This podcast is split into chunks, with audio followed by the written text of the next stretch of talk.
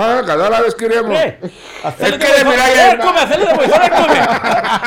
Τώρα το σκέτσι του Γκέμμα ρε Παμπά. Ένα λεπτό ρε κουμπάρ. Ήβρα του εισόδη μας τα 45, ήταν ευχαριστώ ημέρα. Μα δουλεύουμε ρε Πάσο. Ναι, έρχεσαι μιλάτε για μαπαντιανόρα. Ήντα και συνέχεια, έρχομαι μιλώ για μάπα. Καλά ρε, δουλεύκεις. Ευρωπαίοι κάνει μου αλλού, πού σε ξέρει. Τώρα έχω πολύ, είμαι επαγγελματίας τώρα. Τώρα είμαι πόντο podcaster.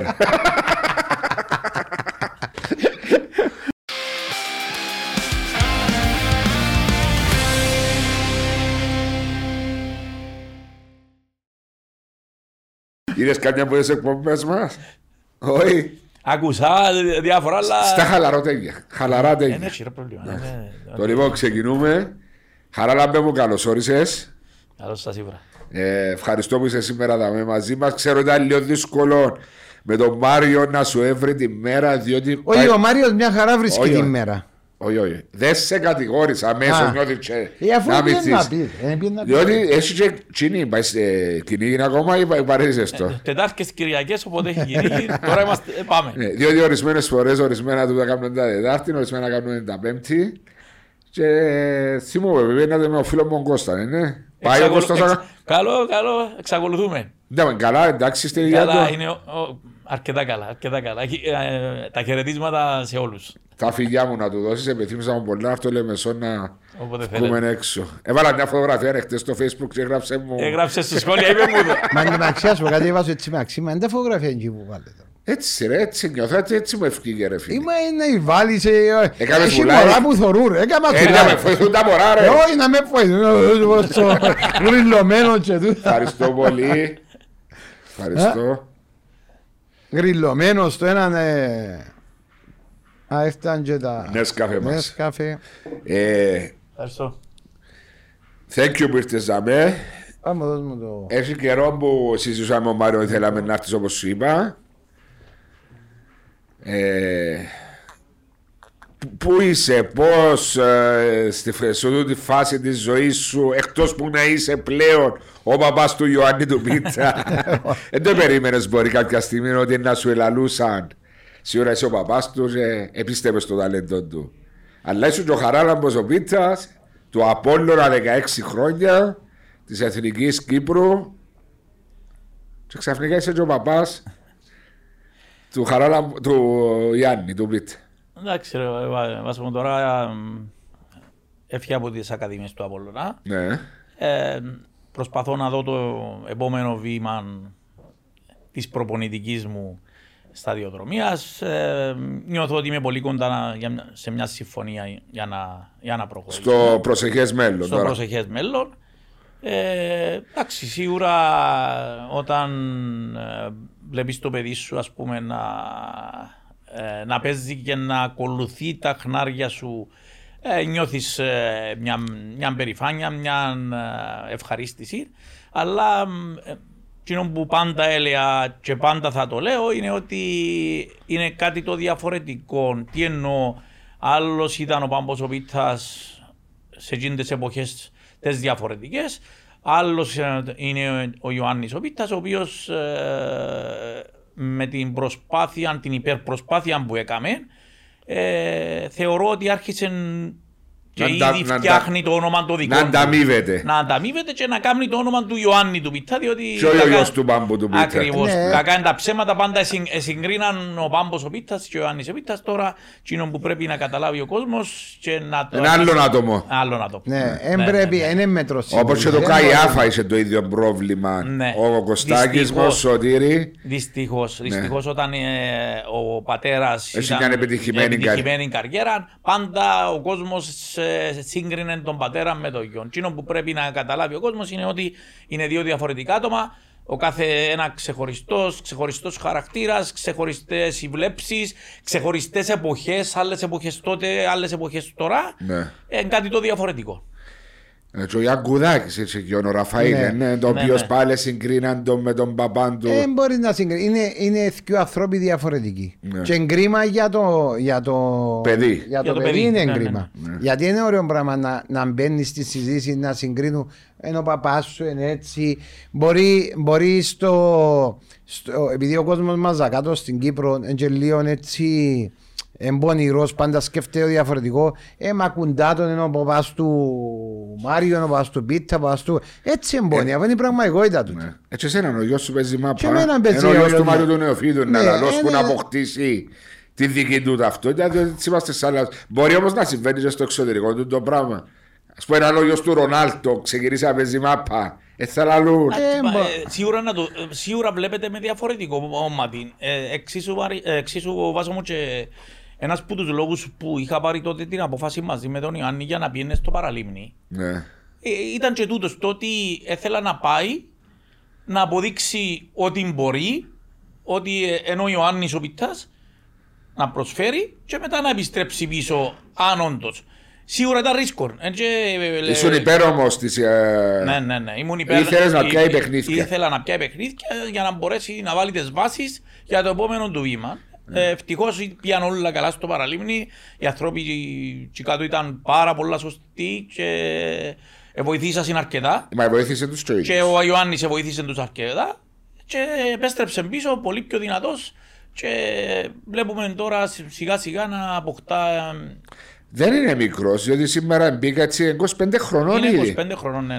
Δηλαδή κάποιος μπορεί να σκεφτεί, επειδή τα τελευταία, να το πω αν μου επιτρέψεις, τα τελευταία 2 χρόνια ξεπετάχτηκε, ότι ας πούμε μπορεί να είναι, νομίζεις ένα ορισμένο είναι 20-21, αλλά είναι 25 χρονών.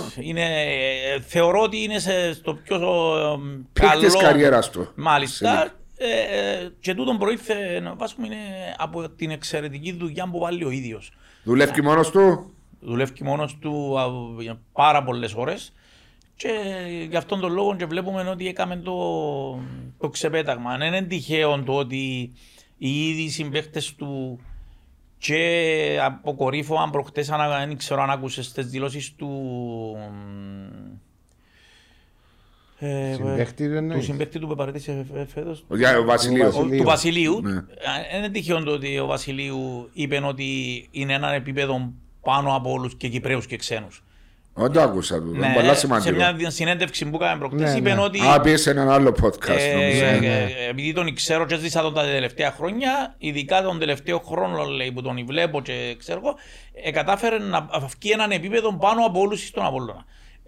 Το να σε αναγνωρίζουν ήδη οι συμπαίκτες σου νομίζω λέει πολλά. Τώρα το που μου λέεις, όχι παραξενών, αλλά χαίρομαι που το ακούω που δουλεύει καμία, αλλά πριν να έρθω δάμε, ευκάβαζα δηλώσεις του Ferdinand, του Ρίο Φέρντιναντ για τον Ρονάλτο που επίε στην United, λέει ήταν ένα μωρό το 2001-2002 και μετά από 3-4 χρόνια επία σπίτι του και είχε 6 άτομα που κάθονταν στο σαλόνι του. Σου λέω δεν ήταν που λέω του, φίλοι σου λέω του, όχι λαλή μου, ένας είναι ο διατροφολόγος μου, ένας είναι ο γυμναστής μου, άλλος είναι ο σεφ μου, άλλος είναι ο personal μου trainer και ήταν έναν επίπεδο πάνω από όλους μας ελαλούσε ο Ρίο Φέρντιναντ για ο Ρονάλτο ακόμα που ήταν 23-24 χρόνων και εν το ίδιο πράγμα που είπε ο Βασιλείου είναι way για τον Πίτσαν ο τρόπος που προσπαθεί να δουλεύει για να γίνει καλύτερος παίκτης. Και εμείς σαν προπονητές που μελετούμε, που βλέπουμε και στο εξωτερικό και τα διάφορα συγκρινόμενος πάντα με τα κυπριακά δεδομένα οι παίκτες στο εξωτερικό δουλεύουν τριπλάσια από ό,τι στην Κύπρο. Δηλαδή αν δουλεύεις μια ώρα ο Κυπραίος, στο εξωτερικό δουλεύουν 3. Αν δουλεύουν 2, στο εξωτερικό δουλεύουν 6. Γι' αυτόν τον λόγο και βλέπεις ότι το επίπεδο τους είναι εντελώς διαφορετικό. Αυτόν το οποίο που λέω ότι έκαμε ο Ιωάννης. Δηλαδή έβαλε ώρες προπόνησης πάνω στα ποθηκιά του. Έβαλε τις όμως που ήταν Μιτσής πιο μετά. Πιο μετά. Δηλαδή έβαλε τις όταν είδε ότι οι άλλοι ήταν πιο μπροστά από εκείνον ή ο ξένος που έφερναν όταν ήταν 17-18 Ιωάννης και βλέπαν ότι ο ξένος που έφερναν ήταν πιο δυνατός είχε παραπάνω πράγματα πάνω του και κατάλαβαν ότι για να παίξει έπρεπε να δουλέψει. Και τα τελευταία χρόνια δουλεύει αρκετά, βάλει ώρα συνέχεια στην προπόνηση μάνα του και γι' αυτόν τον λόγο προχωρά. Κάτι θέλεις να πεις. Τούτο με την προπόνηση και τον που είπες για ο Ρονάλτο είπαν το και ο Ευρά. Ο Ευρά είπε ότι ο Ρονάλτο, είμαι φαν του Ρονάλτο παρά του Μέση, για τον λόγο ότι πάει 2 ώρες πριν την προπόνηση, τελειώνει η προπόνηση, φεύγουν όλοι μέσα στο γήπεδο, δουλεύει, βλέπει την κάθε λεπτομέρεια και γι' αυτόν ο Ρονάλτο είναι ο Ρονάλτο. Τον που λέει ο Πάμπος για τον Ιωάννη, γιατί πάει και μέτρο σύγκρισης με γιους που έρχονται. Και βλέπεις ότι κάποιες φορές όταν πάω να συναγωνιστώ μαζί του, έχω διαφορές. Είτε πας στην σωματική μάζα, πας στην τεχνική σου, πας στα τελειώματα, ταχύτητα. Ούλα, πρέπει να βελτιωθώ. Αν θέλω να προχωρήσω και εγκαλά που το έμαθεν τώρα. Έστω και τώρα. Είναι αργά. Ναι, αλλά συνήθως ότι το πράγμα φαντάζομαι στις ακαδημίες, στα παιδιά που συστάμε και εκείνοι που έχουν την προοπτική να πάνε πιο μπροστά, προτρέπεται τους να δουλεύουν και μόνοι τους. Βάσο μου, φέρνουμε και τη συζήτηση σε άλλον για τον Κύπριον τον ποδοσφαιριστή. Δυστυχώς, μια νοοτροπία μας και του Κύπρου ποδοσφαιριστή είναι έρχομαι μια ώρα προπόνηση, 1,5 ώρα. Πάω στο καφέ. Βγαίνω, φεύγω, πάω στο καφέ μου, κάθομαι τσαβέ και πάμε παρακάτω. Θα παίξεις ποδοσφαίρο. Αν δουλέψεις, αν βάλεις ώρες προπόνηση έξτρα, να δουλέψεις, να προχωρήσεις, να κάνεις. Αν έχεις το ταλέντο. Παράδειγμα, να σου πω ένα κλασικότατο παράδειγμα. Εγώ που το έζησα, και ο Πιέρος, αλλά ο Τόζαο Τζούνιορ. Όταν... της ΑΕΛ. Εγώ έζησα τον στην Εθνική. Όταν ήμουν πάνω στην Εθνική Αντρών, μαζί με τον κύριο Νικονόπια και τον Αναστασιάδη, ο Τόζα ήταν όταν τον εκαλέσαμε να έρθει στην Εθνική.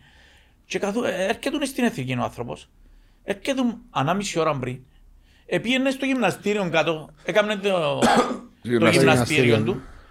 Έρχεται πάνω, έκαμε την προπονήση του μαζί με την Εθνική και τέγιωνε την προπονήση και μείνεις και έξτρα 45 λεπτά να κάνει... Μα ήταν και φτασμένος παίχτης, ήταν παίχτης της Εθνικής. Ήταν τη χρονιά που έκαμε, που έφυγε από την Αλέπιενη στην Λέγκια της Βαρσοβίας. Ένας παίχτης ο οποίος δεν ήταν top παίχτης, όμως με τη δουλειά που έβαλε και με τον έκαμε 4 μεταγραφές, 5 μεταγραφές τούτος ο παίχτης. Γιατί δούλεψε και εμάς έρχονταν στην προπονήση να πούμε 5 λεπτά πριν να ξεκινήσει η προπόνηση, μπαίνεις μέσα, πήγαινε να κάνουμε την προπόνηση, τους έδειξαν την προπόνηση, έφευκες ώσπου να κάνουμε τα μπάνια μας. Και να αντιθούμε και ξέρουμε, ήταν στο καφέ και πήγαινε καφέ. Έτσι εμπώνει. Ακριβώς, δηλαδή... Επέρασε το Ιωάννης του το πράγμα όταν 17, 18, 19. Άτσιμας. Μπορώ να πω όχι. Ο λόγος που μπορώ να πω είναι ότι... Ήσουν που πάνω του εσύ μπορεί. Είχε πολύ αυστηρότητα που μέναν σε πάρα πολλά πράγματα. Αλλά και επειδή από τον καιρό που ήταν μικρός έθελε πάρα πολλά να γίνει ποδοσφαιριστής και μέσα στο μυαλό του, χωρίς να του το περάσω εγώ σε καμία περίπτωση, που για να καταλάβεις Βάσο μου όταν ήταν μικρός, φεύγαμε τις μπάλες από το σπίτι με τη Μάρθα. Εν τους αφήνα να πιάσουν μπάλαν. Επειδή έζησα τόσα που έζησα εγώ, είπα ότι θέλω να γίνει ποδοσφαιριστής, να κάνει και ξέρω εγώ. Σε μια φάση όμως ξεκίνησε και φαίνεται που άμα τον ξεκίνησε, άφησα τον να πάρει εκείνος τις αποφάσεις. Και έναν παράδειγμα ο Ιωάννης, το οποίο μπορούν να τα ακούσουν και όλοι. Να βοηθήσουμε και παραπάνω, εγώ θα το πω για τους γονιούς που είναι στις ακαδημίες. Ναι. Δηλαδή, όταν ήταν στον Απόλλωνα ο Ιωάννης στα 15 του, στις επιλογές που έκαμασαν, έβαλαν τον στη β' ομάδα. Για να προχωρήσει, ας πούμε, για να έλειξει, ήταν στη β' ομάδα. Ήταν στη β' ομάδα, δηλαδή ότι είχε μωρά. Πολύ δουλειά να κάνει. Αδύνατα. Ήταν αδύνατον μωρών. Ναι. Και ούλα και ξέρω εγώ. Όταν ήρθε στο σπίτι, ξέρεις εσύ, με τα κλάματα. Βάλαμε στην β' ομάδα, είναι καλός, το ένα, το άλλο και ξέρω εγώ. Και κάτσαμε και συζητήσαμε. Δούλεψε. Τι ο προπονητής σου για να σε βάλει στη β' ομάδα Τι σημαίνει, τι έννοια, για ποιον λόγο. Έτσι αρκέψαμε και αναλύαμε, ας πούμε. Που έχεις ελαττώματα, ας πούμε, που εμπίσω λίγο. Όντως ο Ιωάννης ως τα 15 του ήταν το πιο αδύνατο μωρό και το πιο κοντό. Και τσάμε που οι υπόλοιποι πήραν την ανάπτυξη του και κοντραρίσκε του, χάνε τον ο Ιωάννης. Εντάξει, μα τούτο που λέει ο Πάμπος τώρα, βοήθησε τον που ήταν στην Βήτα. Γιατί έπαιξε. Ακριβώς. Επίεν και όταν ήρθαν και είδαμε που εστί δύναμη στο Α, στο Β, έπαιξε τα παιχνίδια στην Β ομάδα και μέσα σε 6 μήνες είχε και την τύχη να πάρει 18 πόντους ύψος, να ψηλώσει, να δυναμώσει. Ήταν πρώτος σκόρερ στη Β ομάδα, έφεραν τον πίσω στο κλιμάκιον του Α, ετέγιωσε το κλιμάκιον του Α, ευκήγε και πρώτος σκόρερ εις τους Α και που και ξεκίνησε η ανωδική πορεία. Αν ήμουν εγώ ένας γονιός ο οποίος μες στα εισαγωγικά με πάρα πολλούς. Ξέρω τι εννοείς. Είναι ένα άλλο θέμα τούτο. Μπορούσε να τον πιάω να του πω δεν κάνεις φύε ή να αρκέψω τηλεφωνήματα από εκεί και από εδώ και από εδώ. Όχι. Να τον αφήγει, να δουλέψει και αν είναι καλός θα χαθεί. Δεν υπάρχει περίπτωση. Το ίδιο είχα και εγώ με τον γιο μου. Το ίδιο πράγμα. Το γεγονός ότι. Ότι είναι παίζεν και τούτον και. Απογοητεύκε του. Ένα απογοητεύκε του. Επισμόνε. Πολύ σημαντικό τούτο, διότι ξέρω ότι ο κάθε γονιός, και μιλώ για εσάς που περάσατε σαν ποδοσφαιριστές, αλλά άλλοι γονιοί πιστεύουν ότι ο γιος τους είναι ο καλύτερος του κόσμου, και να γίνουν Μέση, και να γίνουν Ρονάλντο, και πώς μπορεί να μαλώνουν και πας στις κερκίδες με άλλους γονιούς. Έζησα, βάζω μου 5 χρόνια στις ακαδημίες, έζησα πράγματα και θαύματα. Ναι, αλλά το σημαντικό είναι δουλειά. Όπως το είπες. Και να μην απογοητεύονται βασικά. Δεν μπορεί να απογοητευτείς ετέγιωσες.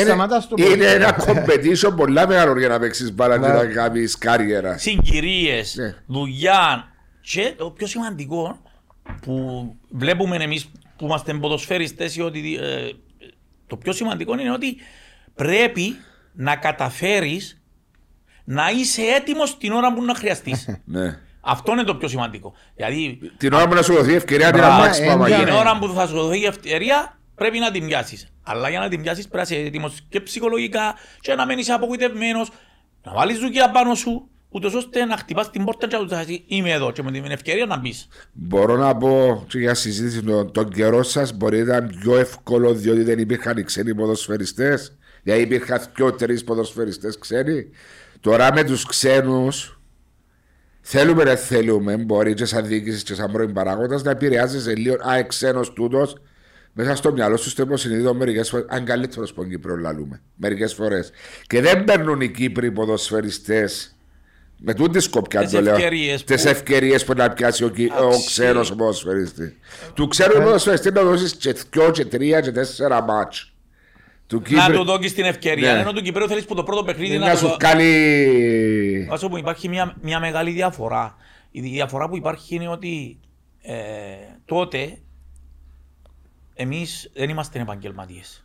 Ναι, δουλεύει κάτι κιόλας. Αν πάρεις ένα παράδειγμα, ας πούμε, με τον εαυτό μου, ας πούμε, έπινα δουλειά η ώρα 7 το πρωί, σχόλανα η ώρα 3, έπινα σπίτι, άλλασα τα ρούχα της δουλειάς και πήγαινα προπόνηση.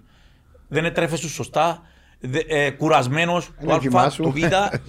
Ο λόγος που έχουν απαιτήσεις παραπάνω οι ομάδες. Διότι του άλλου. Άρα είναι επαγγελματίες πλέον. Διότι το προπονητικό και το έλα δουλέψα θέλεις παραπάνω. Ας σου πω κάτι είπας όμως, εγώ νομίζω ότι εσείς έπαιζε, πάμε στους δρόμους, μες στις σαλάνες έπαιζαμε. Και έκανες προπόνηση με το πράγμα, μπορεί να δουλεύκαμε 12 ώρες την ημέρα. Δεν έκαμε τσί που αγαπούσες. Ναι, έκανες προπόνηση όμως. Τούτον εμάς ήταν πρόσεχοι χωρίς να καταλάβουμε. Αλλά εγώ νομίζω ότι έβλεπα ότι την περίοδο της δεκαετίας του 90 και αρχές του 2000 λέμε ότι γιατί εμπέζουν Κύπροι. Όμως το ταλέντο που υπήρχε και τώρα υπάρχει, δεν είπαν ότι δεν υπάρχει. Αλλά νομίζω ότι τότε η δεκαετία του 90 είχε πάρα πολλά καλό ταλέντο η Κύπρος. Δηλαδή παίχτες οι οποίοι και δεν είναι τυχαία που κάποιοι παίχτες έπαιξαν και στο εξωτερικό. Τούτον που ήταν να σου πω και εγώ, Μάριο, ότι άρα πιστεύετε ότι τότε υπήρχαν παραπάνω ταλέντα. Είχε ταλέντα τα οποία εκείνη την περίοδο δόθηκε τους η ευκαιρία και πήγαν εξωτερικό. Ήταν Και το άλλο βάσο τότε. Μιλάς για η δεκαετία του 80 με 90 ή ακόμα ως το 90. Ως το 2000. Ναι, 92, 93, 94 δεν υπήρχαν τα συμβόλαια. Δηλαδή, υπογράφες και ήσουν αποκλειστικά του σωματείου. Άρα το σωματείο έκανες σε ό,τι ήθελε, έσαι να πάεις μεταγραφή, αφήνεσαι στο ατσάμε. Ενώ μετά που γίνηκαν ο σύνδεσμος των ποδοσφαιριστών και μπήκαν τα συμβόλαια μέσα, είχες το δικαίωμα να αφήσεις, γι' αυτόν τον λόγο και κάποιοι ποδοσφαιριστές εμπορέσαν και φύγαν. Και πήγαν στο εξωτερικό και έκαναν και καριέρες. Ναι. Αλλά εγώ έτσι το βλέπα, εγώ γιατί που και που έπαιζα και έβλεπα, έβλεπες παίχτες οι οποίοι έκαναν μεγάλη διαφορά, όπως κάνει σε ένα ξένο. Ναι. Δηλαδή ο Κυπρός έκανε σου διαφορά. Εν ερώτηση όμως τώρα και στους δύο σας, μήπως, ερώτηση, μια συζήτηση, μήπως πλέον και το επίπεδο μας είχε ανέβει με τις ομάδες να είναι σε ευρωπαϊκές διοργανώσεις κάθε χρόνο. Έτσι ο Κύπρος ποδοσφαιριστής μπορεί να με σκέφτεται το εξωτερικό. Δηλαδή παλιά το μεγάλο ατραξιόν να το πω ήταν η Ελλάδα. Να πάει στην Ελλάδα να δείξω μάπα. Φέτος, γιατί να φύγω που την Ομόνια, που τον Απόλλωνα, που τον Αποέλ, να πάμε έξω στον Άρη Θεσσαλονίκης. Εντάξει, αν πρόσεξες, βάζω που πολλά δύσκολα τώρα φεύγουν και πάρουν στην Ελλάδα. Αυτό λέω. Δηλαδή, θα φύγει κάποιος. Περισσότερο έρχονται οι Ελλαδίτες. Μπράβο, γιατί ανέβηκε το επίπεδο μας εμάς. Ανέβηκε το επίπεδο μας. Φέραμε και κάποιους ξένους επίπεδου οι οποίοι βοηθήσαν στην ανέλυξη. Και στην ανέλυξη. Και αν προσέξεις τα τελευταία χρόνια, οι παίκτες, οι Κυπραίοι που φεύγουν να πάσει, αποφεύγουν την Ελλάδα. Πάσει στο Βέλγιο, πάσει στην Ιταλία. Πάσει στο Βέλγιο, πάσει στην Ιταλία, πάσει. Ο Λάιφις Καστανός, να σκεφτώ. Τώρα ο μικρός του Ολυμπιακού. Ο Andreu. Ο Andreu είναι στο Βέλγιο. Όχι στην Charleroi. Άρα αποφεύγουν την Ελλάδα. Διότι στο ίδιο επίπεδο μπορεί μαζί μας πλέον σωματιακά. Εκτός των Ολυμπιακών πήρε ως που είναι ένας σκάλι, νομίζω πιο πάνω. Εντάξει, να σου πω κάτι όμως, Βάσο. Εγώ να πω ότι τα τελευταία 2 χρόνια το επίπεδο μας είναι τόσο καλό για εμένα. Εννοείς το εγχώριο. Το εγχώριο. Ναι. Δηλαδή. Η μπάλα που παίζεται. Ναι, η μπάλα που παίζεται. Παραπάνω τώρα είναι οι παίχτες παραπάνω. Είναι πιο ανταγωνιστικό γιατί οι παίχτες παραπάνω είναι πιο αθλητικοί. Ναι. Δηλαδή, πιο αθλητές. Πιο αθλητές στον τρόπο. Και δεν βλέπεις τόσο την ποιότητα κάποιων. Άλλαξε ολόκληρο. Συμφωνώ μαζί σου, Μάριε μου. Απλώς βλέπεις ότι αλλάξαν και κάποια στάτους σε ολόκληρον το ποδοσφαιρό. Ναι, παγκοσμίως. Ναι. Δηλαδή, αν δεν είσαι γλίωρος, πλέον, αν δεν είσαι δυνατός. Εδώ που λέει δηλαδή, πιο αθλητές. Πιο αθλητές. Ταχυδυναμικός, σε πολλά πράγματα. Ακριβώς. Αν είσαι τεχνική των τότε καιρών, διέπρεπες. Τώρα αν έχεις τεχνική και δεν κάνεις τρεξίματα, είσαι ένας συνηθισμένος παίκτης. Έτσι, έχεις απολύτως δίκιο. Παίζει σημαντικό ρόλο. Όχι τόσο η ποιότητα όσο παραπάνω. Γι' αυτό βλέπουμε ότι οι διαφορές και στο ευρωπαϊκό εσμικριθήκαν, γιατί πλέον δεν υπάρχει. Υπάρχει παραπάνω ο αθλητής, δηλαδή είναι παραπάνω αθλητές. Αντοχές. Γι' αυτό βλέπουμε κάποιες διαφορές οι οποίες και στην Κύπρο είναι πολλά μικρές. Σε κάθε χρόνο με τον χρόνο μικρύνονται οι αλλαγές, οι διαφορές, οι αλλαγές. Για μπορεί να παίζει ένα πόλο. Στην 20 χρόνια έξω να δέρει 4-5-0 απ' όλα. Τώρα πού να πάει να υποτιμήσεις κανένα. Όπως είναι το πρωτάθλημα μας φέτος, όποιος υποτιμήσει η ομάδα είναι χαμένος. Πάνω σε εδώ που έλεγες, ήθελα να συνεχίσω γιατί το γεγονός ότι μήπως είναι για αυτόν που χαθήκαν οι παίχτες, οι τεχνίτες πλέον, δηλαδή περισσότερο η δύναμη και αναγκαστικά γενικά πιο αθλητές, διότι μεγαλώσαν. Τα παιχνίδια που διούν τον χρόνο, κάθε ομάδα. Παίζει ρόλο. Παίζει και ρόλο. Αν προσέξεις, Βάσο μου, πλέον γεννήκαμε όπως το κομπιούτερ. Και οι παίκτες όπως τα κομπιούτερ, δηλαδή καταμετρούνται τα πάντα. Καταμετρούνται οι αποστάσεις που διανύεις, καταμετρούνται η ένταση των αποστάσεων.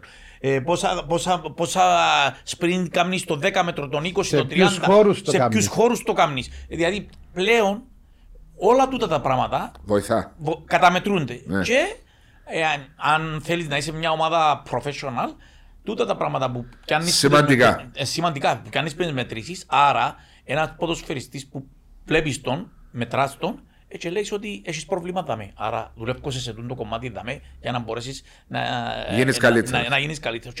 Και όταν μέσα σε μια ομάδα οι 10 σου τρέχουν, και έχεις ένα μόνο τεχνίτη ο οποίος εντρεχεί, να χαλάσει το σύνολο.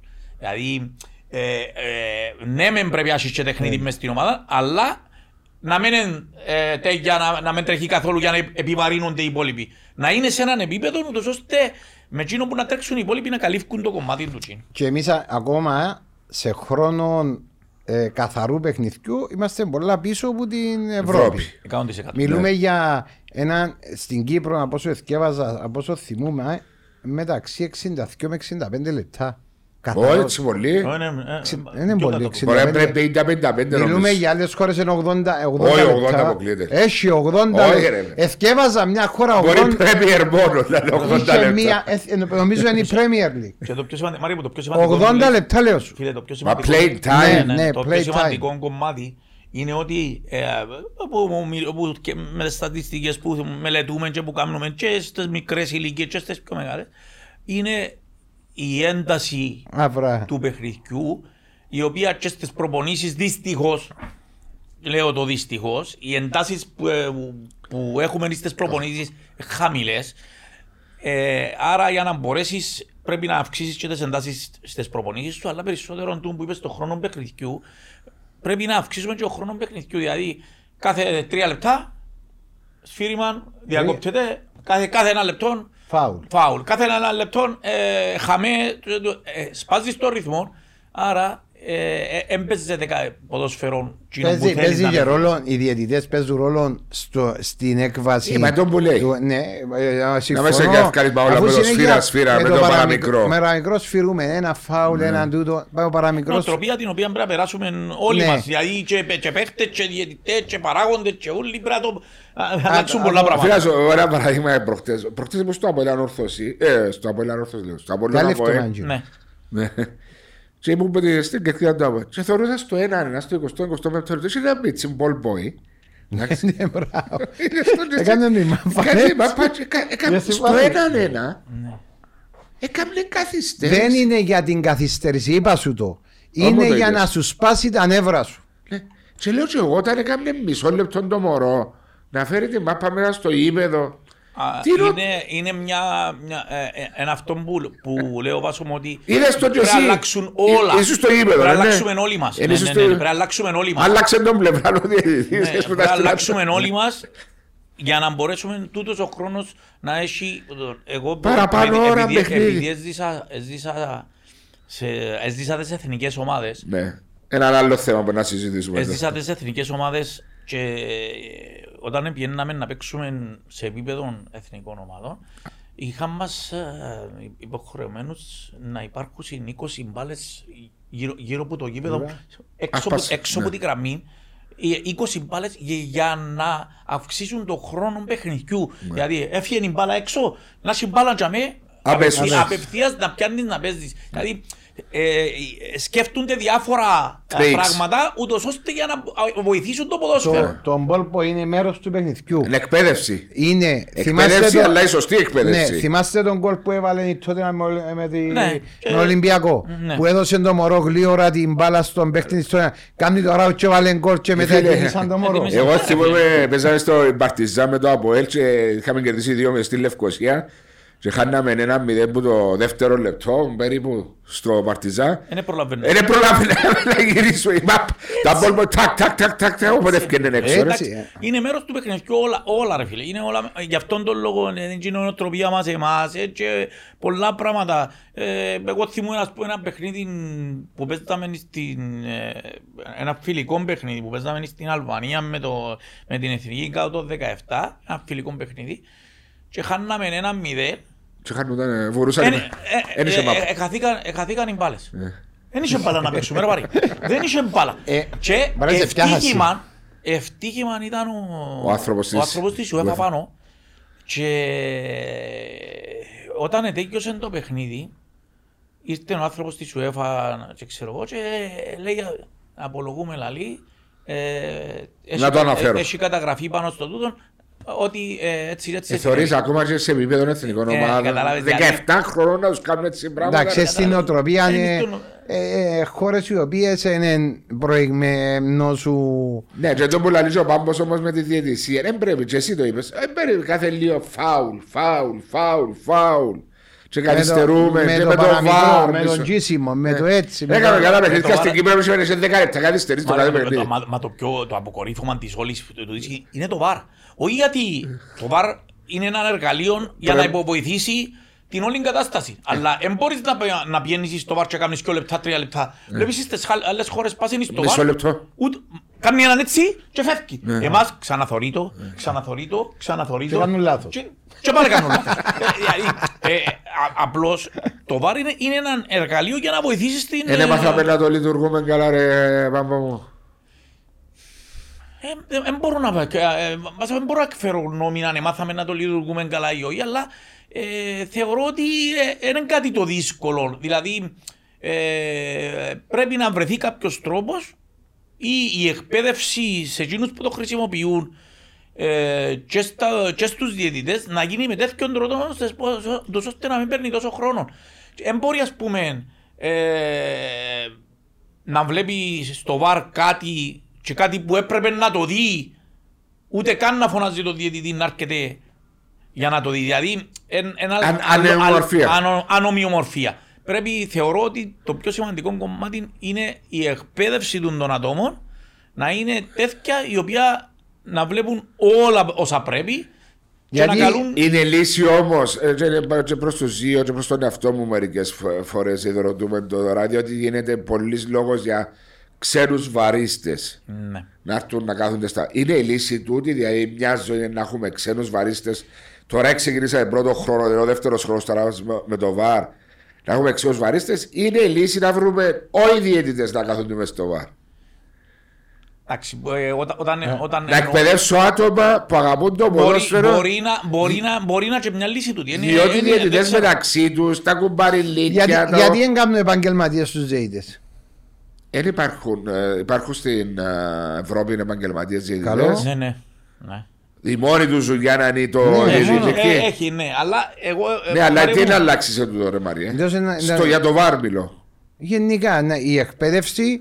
Να δουλεύουν όλη η μέρα για τη διαιτησία, να εμπλουτίζονται, να μαθαίνουν. Νομίζω ότι δεν υπήρχε, λάθος μου. Νομίζω εσείς είναι σημαντικό κομμάτι τώρα, διότι να ξέρει ότι είναι η δουλειά του, να ξέρει ότι εάν να με απολύσει ή να τιμωρηθώ για ένα μήνα, δυο μήνες, να πιάω μισθόν ή οτιδήποτε, όταν τα ξέρει τούτα, είναι πιο εύκολο να προσπαθεί περισσότερο, να το πω έτσι. Αλλά θεωρώ ότι ειδικά στο βαρ, πρέπει να είναι άτομα εκπαιδευμένα σωστά, να παίρνουν τις σωστές αποφάσεις, γιατί δεν μπορεί τη μια να το βλέπεις έτσι, την άλλη να το βλέπεις και τα ίδια άτομα και διαφορετικά. Άρα πρέπει να γίνουν οι σωστές εκπαιδεύσεις για να πάρουν και τις σωστές αποφάσεις. Sorry Μαρία μου. Τώρα πάλι εγώ είμαι λόγω και της θέσης μου σαν προπονητής ή οτιδήποτε πάντα είμαι υπέρ του Κυπριού. Δηλαδή είτε αυτός είναι παίκτης, είτε αυτός είναι προπονητής, είτε αυτός είναι διαιτητής. Όμως όταν έρθεις σε μια φάση που βλέπεις ότι Πάει και δεν μπορεί άλλο, τότε να αναγκαστείς να κάνεις τις αλλαγές σου. Ή πρέπει να βρω λύσεις και σωστές λύσεις ώστε να βοηθηθούν τούτοι. Δηλαδή, ξέρεις, όταν έναν παράδειγμα το βαρ, μπαίνει γκολ. Οτιδήποτε γκολ είναι. Περιμένει να δεις που το βαρ. 90% είναι έτσι κάμνους. Το 90% περιμένει να σου το επικυρώσει το βαρ. Ναι. Καλά, δεν το βλέπεις. Είσαι μέσα, θωρείς το, ένα λεπτό, τελειώσε. Φέτος, συγγνώμη μου σε διακόπτω, δεν είναι τόσο. Δεν είναι τόσο, αλλά πανηγυρίζουν. Την ώρα που πανηγυρίζουν, κινιούν. Σκόφκεις τους. Θωρείς τους, είδες το, είπες το γκολ, τελειώσε, σφύρα, ξεκίνα. Σαν προχτές με τις κότσινες, με τα ακυρωθέν γκολ. Δηλαδή, λες, εδώ είναι μπροστά, και έχω την ευκαιρία να ανέσει. Να το, και φέρνουν το και έχει κάμερες οι οποίες διαφορετικές. Ναι, που σε φέρνει τέτοια κοντά το δίσκο. Νομίζω ότι έχουν έλλειψη αποφασιστικότητας. Νομίζεις? Συμφωνώ πας τούτο. Δηλαδή και ο ζήτης μες στο γήπεδο. Ναι, αποφάσιστα πέναρτη, λέω έναν παραδείγμα. Ναι. Βλέπεις το μια φορά. Τώρα αν είναι τόσο δύσκολη η φάση, αντί, ναι, να τη δω και δεύτερη και τρίτη και τέσσερι. Αλλά βλέπεις τη φάση ότι ας πούμε πάει πίσω, κλάψε το. Ή πιάνει την με το sharing, ας πούμε, χρειάζεται να το δει και δεύτερη και τρίτη και τέταρτη. Αφού είδες το. Ναι. Πάρ' την αποφασιστικό σας εκείνη την ώρα και προχώρα. Να λιγοστέψεις και τον χρόνο και ούλα. Αλλά είναι μεγάλο πρόβλημα. Κοίταξε, είμαστε τρίτη αγωνιστική και αρχίσαν ήδη. Πάμε να καταστρέψουμε ένα πρωτάθλημα που προβλέπεται ανταγωνιστικό, αν μη τι άλλο. Μα είναι όλες οι ομάδες, είναι και μόνο μια ομάδα και δυο. Ναι, διότι το Σαββατοκύριακο γεννήκαν και στο Απόλλωνας είχε παράπονα και η Δόξα είχε παράπονα, διαφάσισαν ομοιομορφίας και όλα τούτα. Και ακόμα είμαστε τρίτη αγωνιστική. Πού είναι να πάμε? Ελπίζουμε να βρουν τις σωστές λύσεις όλοι για να προχωρήσουμε να... Μιλούμε, εγώ πάντως δεν ξέρω ρε παιδιά, νομίζω ότι το να συνεχιστεί και να έχουμε και άλλα θέματα. Και ακόμα είμαστε, ο δρόμος είναι μακρύς. Εμείς ευελπιστούμε ότι δεν θα συνεχιστεί, προσπαθούμε να με συνεχιστεί. Δεν μπορούμε να προβλέψουμε... Κάτι θέλουμε να διορθωθεί, τουλάχιστον να βλέπουμε και σωστόν ποδόσφαιρο και όλα. Αυτό είναι ρωτούσα του Μάριου πάντα σε κάθε podcast ή live ή studio, αναφέρνω το ότι ήταν ένιωθα ότι σαν λαός δεν ήμασταν έτοιμοι για το VAR να το δεχτούμε, διότι υπάρχει τόση προκατάληψη, υπάρχει τόσο μικρό η κοινωνία, κουμπάρος ο ένας, κουμπάρος ο άλλος, που προσκείται ο ένας, που προσκείται ο άλλος, που δεν ήμασταν έτοιμοι να το δεχτούμε. Δηλαδή έπρεπε να γίνει μια πολλά πιο σοβαρή μελέτη πριν να ξεκινήσει το πράγμα. Ας πούμε, διαφωνώ μαζί σου. Δεν λέω ότι να μην το εφαρμόζαμε, αλλά με κάποιον άλλον τρόπο. Εγώ διαφωνώ μαζί σου, όμως πάλι είμαι και λόγω του χαρακτήρα μου ή οτιδήποτε, ας πούμε. Και λέω, ας πούμε, καλά ρε, πες ότι ο διαιτητής δεν το είδε. Ή είδε κάτι. Εσύ που έχεις την ευχέρεια και είσαι στο βαρ να το δεις μια φορά, να το δεις δυο φορές και να το δεις τρεις φορές, εγώ θεωρώ ότι δεν μπορείς να κάνεις λάθος. Δεν μπορείς. Αυτό είναι το... Να κάνεις 1% Πέμπουν εσύ να πω σε ένα παιχνίδι, όχι επειδή είμαι από ΕΛ, δεν έχει καμιά σχέση, αλλά ήταν τόσο φανερό. Πέρσι εμείς από ΕΛ το 2-0, ένα πέναρτι που έδωσε χωρίς να έχει επαφή στο νεκρό χρόνο. Ναι, ναι. Και είσαι και βάρη, φίλε. Όχι πως έπαιξε σημασία στο σκο για να ξεκαθαρίζει. Ήταν 1-0 και έδωσε ένα πέναρτι στο 93. Δεν είσαι επαφή ο ένας με τον άλλο. Και δεν επενεύει και το βάρ. Όχι, πέντε το καλά έκαμε και έδωσες. Γίνεται ρε βέθηκα. Γι' αυτόν τον λόγο πρέπει, εγώ θεωρώ ότι πρέπει να γίνει πιο επαγγελματικό, πιο σωστή εκπαίδευση, να βρουν τους τρόπους τέλος πάντων, ώστε να μην υπάρχει τόση αμοιομορφία στις αποφάσεις και των διαιτητών και του ΒΑΡ και ούλ. Συμφωνώ. Έλα σου πω να που βλέπεις φέτος το πρωτάθλημα μας έτσι όπως ξεκίνησε. Εντάξει, θεωρώ ότι να έχουμε καλό πρωτάθλημα, ανταγωνιστικό πρωτάθλημα. Έχουμε ομάδες οι οποίες είναι αρκετά καλές. Που είδα καθ' όλη τη διάρκεια και τόσο και των ευρωπαϊκών και στις πρώτες τρεις αγωνιστικές. Ομάδα η οποία να υποτιμήσει οποιοδήποτε αντίπαλο να την πατήσει, γιατί δυναμώσαν όλες οι ομάδες. Πάρα πολλά. Εντάξει, ο Απόλλωνας που τον βλέπω συνέχεια... Στις αρχές είχαν τον ξεγραμμένον γιατί, γιατί ήταν η ομάδα η οποία χτίζε του, γιατί έκαμε τις πιο πολλές μεταγραφές, δεν ξέρεις που ήταν οι παίκτες, τι ήταν να σου φκούσουν οτιδήποτε. Βλέπω ότι σιγά σιγά γίνεται κάτι καλό. Εκείνο που βλέπω, ας πούμε, είναι ότι βασίζεται στην ομαδικότητα και στην ομαδική δουλειά ο Απόλλωνας. Όχι σε έναν ποδοσφαιριστή. Δεν βασίζεται σε έναν πιο ποδοσφαιριστή. Το που μου είπες προχτές το live, γίνεται πιο ομάδα. Δηλαδή Βλέπεις, ας πούμε, οι εντάσεις καλές, οι πανηγυρισμοί. Τρεξίματα, πάρα πολλά, πάρα πολλά τρεξίματα. Οι πανηγυρισμοί, βλέπεις να πανηγυρίζει όλη η ομάδα μαζί. Τούτα καλά σημαντικά για μένα. Ναι, πολλά σημαντικά για μια ομάδα να είναι ομάδα. Εντάξει, εκείνο που νιώθω ότι εμπίσω πολλά είναι το ΑΠΟΕΛ, το οποίο παρόλο τις προσθήκες που έκαμε, ήμουν από εκείνους που έλεγαν ότι τούτες όλες οι προσθήκες πρέπει να και ο προπονητής ο οποίος θα είναι για μέ, να δει πως θα διακυριστεί τους ούλους, διότι στις ομάδες τους ούλοι ήταν τα πρώτα ονόματα, δηλαδή έπαιζαν πάντα. Με εκείνες όλες τις προσθήκες 11 παίζουν, δεν μπορούν να παίζουν, άρα κάποιος που ήταν να φύγει πας στον πάγκο, κάποιοι οποίοι θα παίζουν, πώς θα τους διαχειριστεί, πώς θα τους κάνει. Εντάξει, δεν ξέρω πώς θα αντιδράσουν. Ναι, αλλά και εκείνοι που παίζουν μες στο Απόελ, γιατί σου βγάλουν μια εικόνα, όχι μόνο εσένα του Πάμπου, και του Μάριου και του Βάσου, μια καλή εικόνα. Όντως, τα τρία παιχνίδια που τους είδα το Απόελ και τα τρία. Και χτες, τέσσερα. Όχι, δεν το είδα το χτεσινό, Μάρη μου, sorry, το κύπελλο δεν το είδα. Βλέπω ότι κάτι παχύ. Δηλαδή, δεν είναι ομάδα ακόμα. Δεν είναι ομάδα ακόμα. Εντάξει, δεν μπορώ να πω κάτι για τους συναδέλφους μου, για τους προπονητές. Και ο φίλος μου ο Σοφρόνης προχτές μπήκε στην ομάδα. Δεν μπορείς να πεις οτιδήποτε. Σίγουρα θεωρώ ότι θέλει δουλειά, θέλει χρόνο για να περάσει εκείνα που θέλει ο ίδιος στην ομάδα, όμως εκείνο που βγάλει αυτήν τη δεδομένη στιγμή δεν είναι εκείνο που θέλουν οι φίλοι του ΑΠΟΕΛ. Σίγουρα. Εντάξει, για τον Απόλλωνα που είπαμε ότι ξεγραμμένο, είχαμε το ξεγραμμένο, είχαμε το ερωτηματικό. Ερωτηματικό, δεν είπα ξεγραμμένο. Είχαμε το ερωτηματικό, ναι. Γιατί δεν ήξεραμε. Εκείνο που είδαμε, και είπαμε το και προχτές και οι δύο συμφωνήσαμε, είναι ότι είδαμε μια ομάδα η οποία εντάσεις, τρεξίματα, ομαδικότητα, έναν πλάνο, ήξερε ο καθένας. Έβλεπες το μες στο ίδιο και έφκαλες σου μια ομαδικότητα μέσα στο παιχνίδι. Χωρίς να παίξει το φανταστικό πόσο. Συμφωνώ. Ήταν μια ομάδα η οποία και ειδικά τον που λέμε ότι ήταν τέρπι, θέλει το πράγμα. Βοήθησε μην ο κόσμος που είχε αρκετόν από όλα, έσπρωξε το. Ναι, βοήθησε πολύ. Έβαλε και τον κόλ που ισοφάρισε. Αμέσως ισοφάρισε, αλλάσουν τα δεδομένα. Ψυχολογία.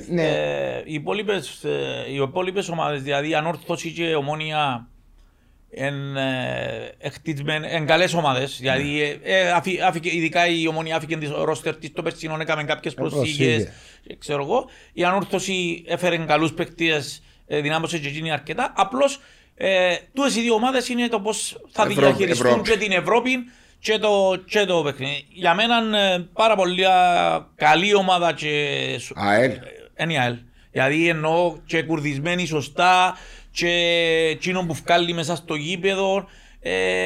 Μια ομάδα η οποία και η ΑΕΛ σοβαρή ομάδα και η ΑΕΛ δηλαδή άφηκε τον κορμό της των περσινών. Έβαλαν 4-5 προσήκες μέσα που έβλεπαν ότι έθελεν κάποιους παίχτες και βλέπω ότι είναι μια αρκετά καλή ομάδα χωρίς να υποτιμούμε οποιαδήποτε. Δηλαδή ΑΕΚ, η Πάφος, Ολυμπιακός, ακόμα και η ΠΑΕΚ, και ο Άρης, δηλαδή ο Άρης έκαμε τις πιο πολλές μεταγραφές. Δηλαδή έχει ομάδες οι οποίες μπορεί να κόψουν οποιοδήποτε βαθμό ή βαθμούς από οποιαδήποτε ομάδα, δεν έχει εύκολη ομάδα. Απλώς εμένα οι ομάδες τούτες οι οποίες ήταν η Ανόρθωση που έκαμε κάποιες προσθήκες, έφυγαν κάποιοι άλλοι, η ΑΕΡ που έχει ακόμα, περιμένω εγώ ακόμα να δω κάποια πράγματα μέσω επιθετικά παραπάνω και αμέ που με προβληματίζει η ΑΕΡ στη δημιουργία ευκαιριών, δηλαδή κάτι της λείπει, νιώθεις κάτι της λείπει έτσι. Κοινό μου φκάλει όταν την έβλω και με Ολυμπιακός που είναι θόρουν προχτές. Ανούσια κατοχή μπάλας, μετά ο πίσω χωρίσε για μένα χωρίς λόγο. Κάτι μου φκάει τώρα, μπορεί ας πούμε το Σάββατο Μοναπόλου να αντέρπει, να κερδίσει το παιχνίδι, αλλά σου να έρθουν πολλά δεδομένα και η ψυχολογία για τον παιχτών και ούτω καθεξής.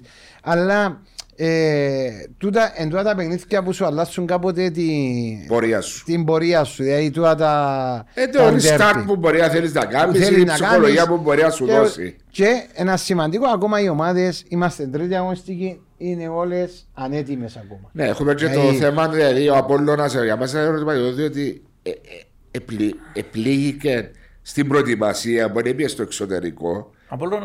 Δεν έκαμε φιλικά παιχνίδια. Εμφανίστηκε ανέτοιμος με τη Ζήλινα, διότι είχε το χτυπήσει ο κορονοϊός. Του τα πράγματα ξέρεις. Καινούριο σύστημα. Καινούριο σύστημα που τότε ήθελε να βάλει ο κύριος Τσόρνιγκε. Και ήταν ένα μεγάλο ερώτημα. Ποδοσφαιριστές που πολλές χώρες του πλανήτη λέει συντός να σμίξουν τούτοι. Και όπως φορείς έχουν πει όταν Τζος Ράντι και ο άλλος ο Χάφο Κολ και ο αριστερός ο Μπάκ, ο Χαμάς που τον... Ναι, ναι, εντάξει, μην ξεχνάς ότι και αυτή τη στιγμή που μιλούμε, ας πούμε, ο Απόλλωνας παίζει με 6... Υποτίθεται, ναι. Περιμένει ακόμα 6 παίκτες που διεκδικούν θέση στην ενδεκάδα, ναι. Να έρθουν στην ομάδα. Να δώσουν παραπάνω βοήθειες. Ακριβώς. Αν έρθουν, ναι. Και εκείνοι να έχει παραπάνω επιλογές ο προπονητής και να έχει πάρα πολλά πράγματα. Και το που είπε και ο Πάμπος είναι ο Απόλλωνας είναι σε ούτε την Ευρώπη. Η Ανόρθωση και η Ομόνοια που Πέμπτη σε Δευτέρα. Να έχουν και λίγο παραπάνω. Ναι, να έχουν τούτον είπαμε το 2 εβδομάδες με ο κάθε παιδί. Αλλά ξέρεις, η Ανόρθωση μετά από 13 χρόνια μπήκε σε ομίλους. Θέλει να διακριθεί. Θεωρείς και με την Παρτιζάν και δώσαν το παιχνίδι. Είσαι εντάσεις. Σίγουρα παίζει σημαντικό λόγο, αλλά παίζει και σημαντικό λόγο ότι μες στούντες ομάδες έχει παίκτες πάρα πολλά καλούς. Αλλά η ηλικία τους είναι μεγάλη. Ναι. Δηλαδή, και στην Ανόρθωση, και στην Ομόνοια. Επιβαρύνση στον παιχνιδιό. Ναι, έχει παίκτες οι οποίοι είναι 35 χρόνων, 36, άρα. Είναι εύκολο. Είναι εύκολο. Ναι. Ενώ άλλον να έχεις 25 χρόνων, 23 χρόνων, 20 χρόνων. Το recovery είναι πολλά πιο. Τούτους τους παίκτες, άρα πρέπει να έβρεις πότε μπορείς να τους βοηθήσεις, δηλαδή να κάνεις επιλογές των παιχνιδιών που να παίξουν, ώστε να φρέσκει για να μπορούν να αποδώσουν σε αυτό που είπαμε και προχτές ότι ένα παράδειγμα είναι να το πω: ο Τζόρτιο Γκόμες παίζει ανελιπώς, διότι είναι τραυματίας ο Μίξ, είναι τραυματίας ο Κούσουλος που μπορεί να του δώσουν λύσεις τσάμε.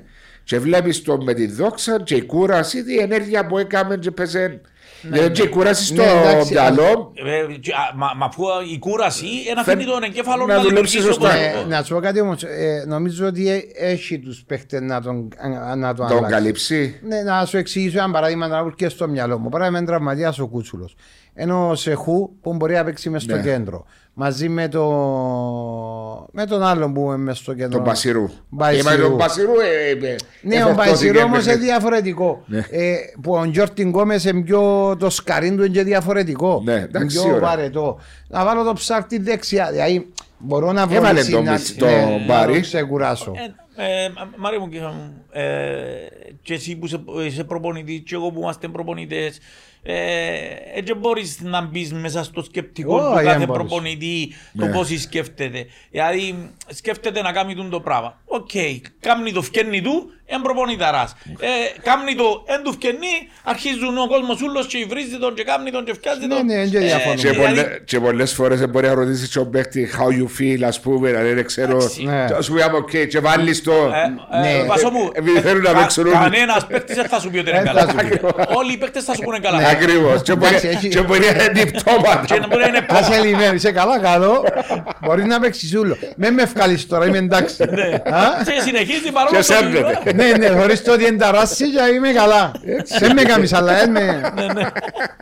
είχε χάσει εγώ έναν παίκτα. Ακόμα έλα μπόξω και ακόμα κόλεπτα ένεχει.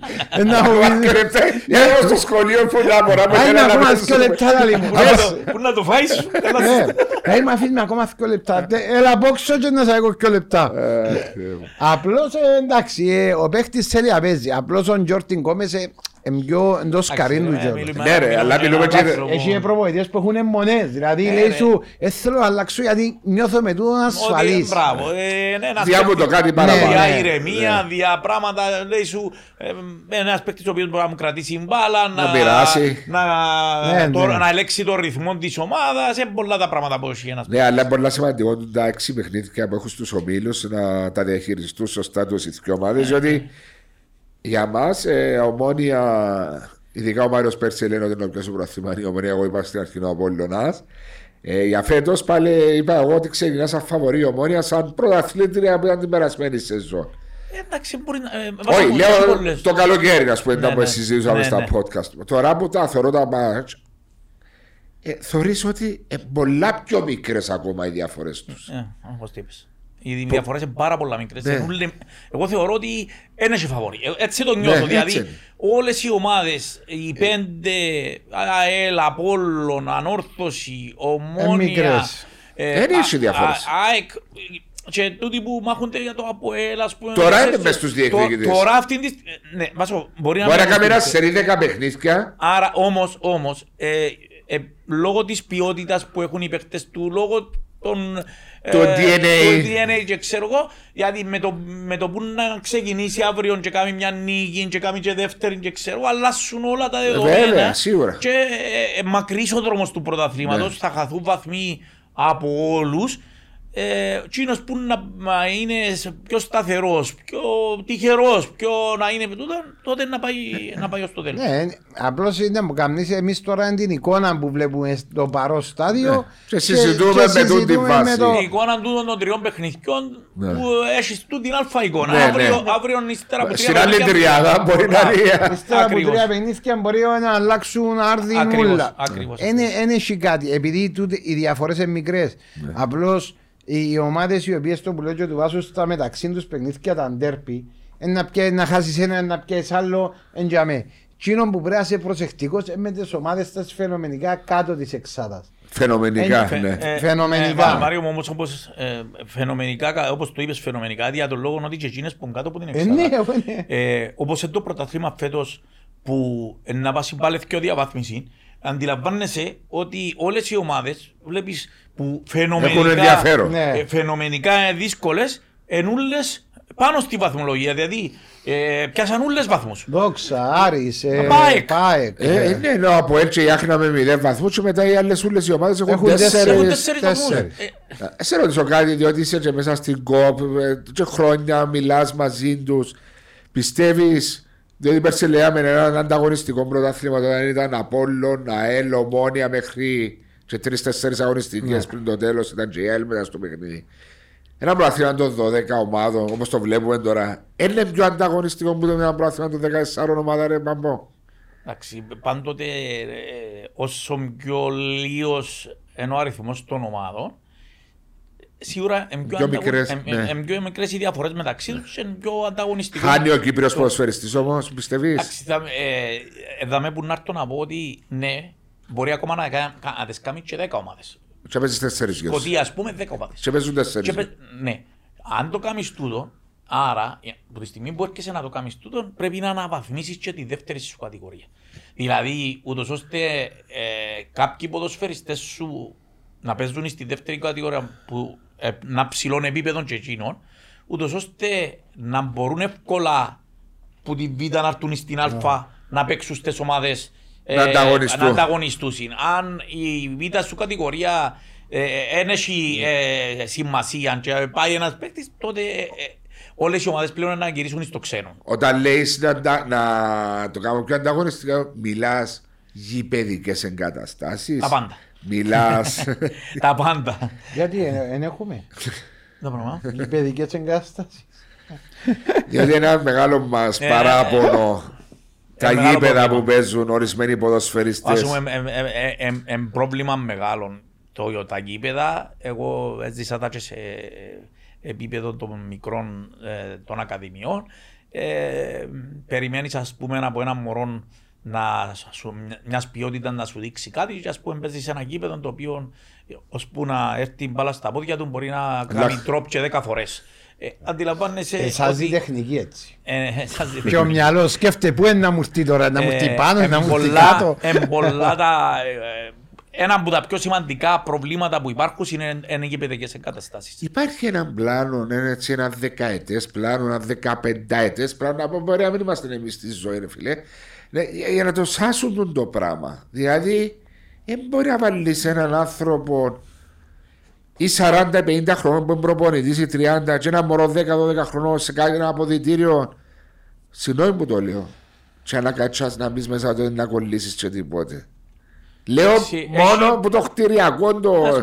Εγώ έχει πολλά πράγματα τα οποία μπορείς να βοηθήσεις. Ναι, με ένα πλάνο, μια οργάνωση. Μια εισήγηση, ας πούμε, η οποία είχαμε κάνει παγιά και προσπαθούμε, ας πούμε, είναι ότι όλες οι ακαδημίες ανεξαιρέτως. Ναι. Sorry, όλες οι ομάδες ανεξαιρέτως. Με τις ακαδημίες τους. Κάθε χρόνο πιάνουν μια επιχορήγηση από την UEFA. Ναι. Ξέρω πού. Ναι, γι' αυτό και εγώ ξέρω πού πας. Έχει και πας στην πρώην ομάδα. Απλώς, κάνω μια παρένθεση εδώ. Εμένα προσωπικά που είπα κάποια πράγματα ήταν ότι η εισήγηση δική μου ήταν να βρούμε κάποιους τρόπους ούτως ώστε να πιένουν στις ακαδημίες. Δηλαδή, να βρούμε κάποιον τρόπο ούτως ώστε το ΑΠΟΕΛ, λέω ένα παράδειγμα, για να μην πούμε οποιαδήποτε άλλη ομάδα, και το ΑΠΟΕΛ. Το γήπεδο του, ας πούμε, είναι καλό. Μάλιστα. Χρειάζεται 10.000 για να βγει το χόρτον που μέσα και να μπει άλλο χόρτον καλό και πουλα. Μάλιστα. Και είναι τα λεφτά, αντί να δοθούν απευθείας, να έρθει η Ομοσπονδία ή ένας φορέας οτιδήποτε, και να πληρώσει ο φορέας τούτο απευθείας. Ούτως ώστε να γίνει. Έναν άλλο πράγμα το οποίο μπορεί να βοηθήσει. Δεν μπορεί να πάω να βάλω τα μωρά να παίζουν η ώρα 9 το πρωί και η ώρα 11 το πρωί μέσα σε 40 βαθμούς Κελσίου, παιχνίδια και όλα. Μάλιστα, έχεις πρόβλημα, μάλιστα. Να πάω να επιχορηγήσω αυτός ο οργανισμός που να τον κάμωσει, δεν ξέρω πώς θα τον κάμωσει, να βάλω φωτισμό στο κήπεδο. Να δω 10.000-15.000 πόσα είναι, να βάλω φωτισμό και να παίζουν η ώρα 5 το δίλης και η ώρα 7 το δίλης. Ειδικά σε τις συνθήκες που είναι. Ειδικά σε τις συνθήκες. Δηλαδή έχει πολλά πράγματα που μπορείς να κάνεις. Ναι, αλλά ποιος να κάνει. Πρέπει να βρεθεί κάποιος ο οποίος είτε μέσω της Ομοσπονδίας και μέσω των ομάδων, οι οποίοι να έρθουν να βάλουν έναν πλάνο μεταξύ τους, οι οποίοι να τη βελτιώσουν τα πράγματα. Μαρία μου, να σου πω κάτι. Νιώθω ότι κάποια πράγματα που πάνω στην, και ο Σάβας και τα παιδιά της Ομοσπονδίας πάνω και ούλα και ξέρω εγώ, κάποια πράγματα προσπαθήσαν και ήδη βοηθηθήκαν αρκετά. Σίγουρα πάντα υπάρχει περιθώριο βελτίωσης. Και ελπίζω ότι στα προσεχή χρόνια με το πλάνο που έχουν βάλει, διότι υπάρχει ένα πλάνο. Ναι, κάποιες συνεδριάσεις, κάποιες συσκέψεις, διότι τα παιδιά και πάνω και κάθε τόσο κάνουν κάποιες συναντήσεις με τους τεχνικούς διευθυντές των ομάδων και ζητούν. Ναι, αλλά τούτα παραπάνω από θέματα τεχνικά, ρε Παμπό. Και τεχνικά και οργανωτικά. Δηλαδή, τι προβλήματα αντιμετωπίζουν, σαν να πούμε, κάμας είναι ένα βήμα για την αλλάξαση το στάτους των πρωταθλημάτων. Τώρα έρχονται κάποιες άλλες εισηγήσεις, δηλαδή παίρνουν κάποιες απόψεις από διάφορους και αποφασίζουν για το καλό.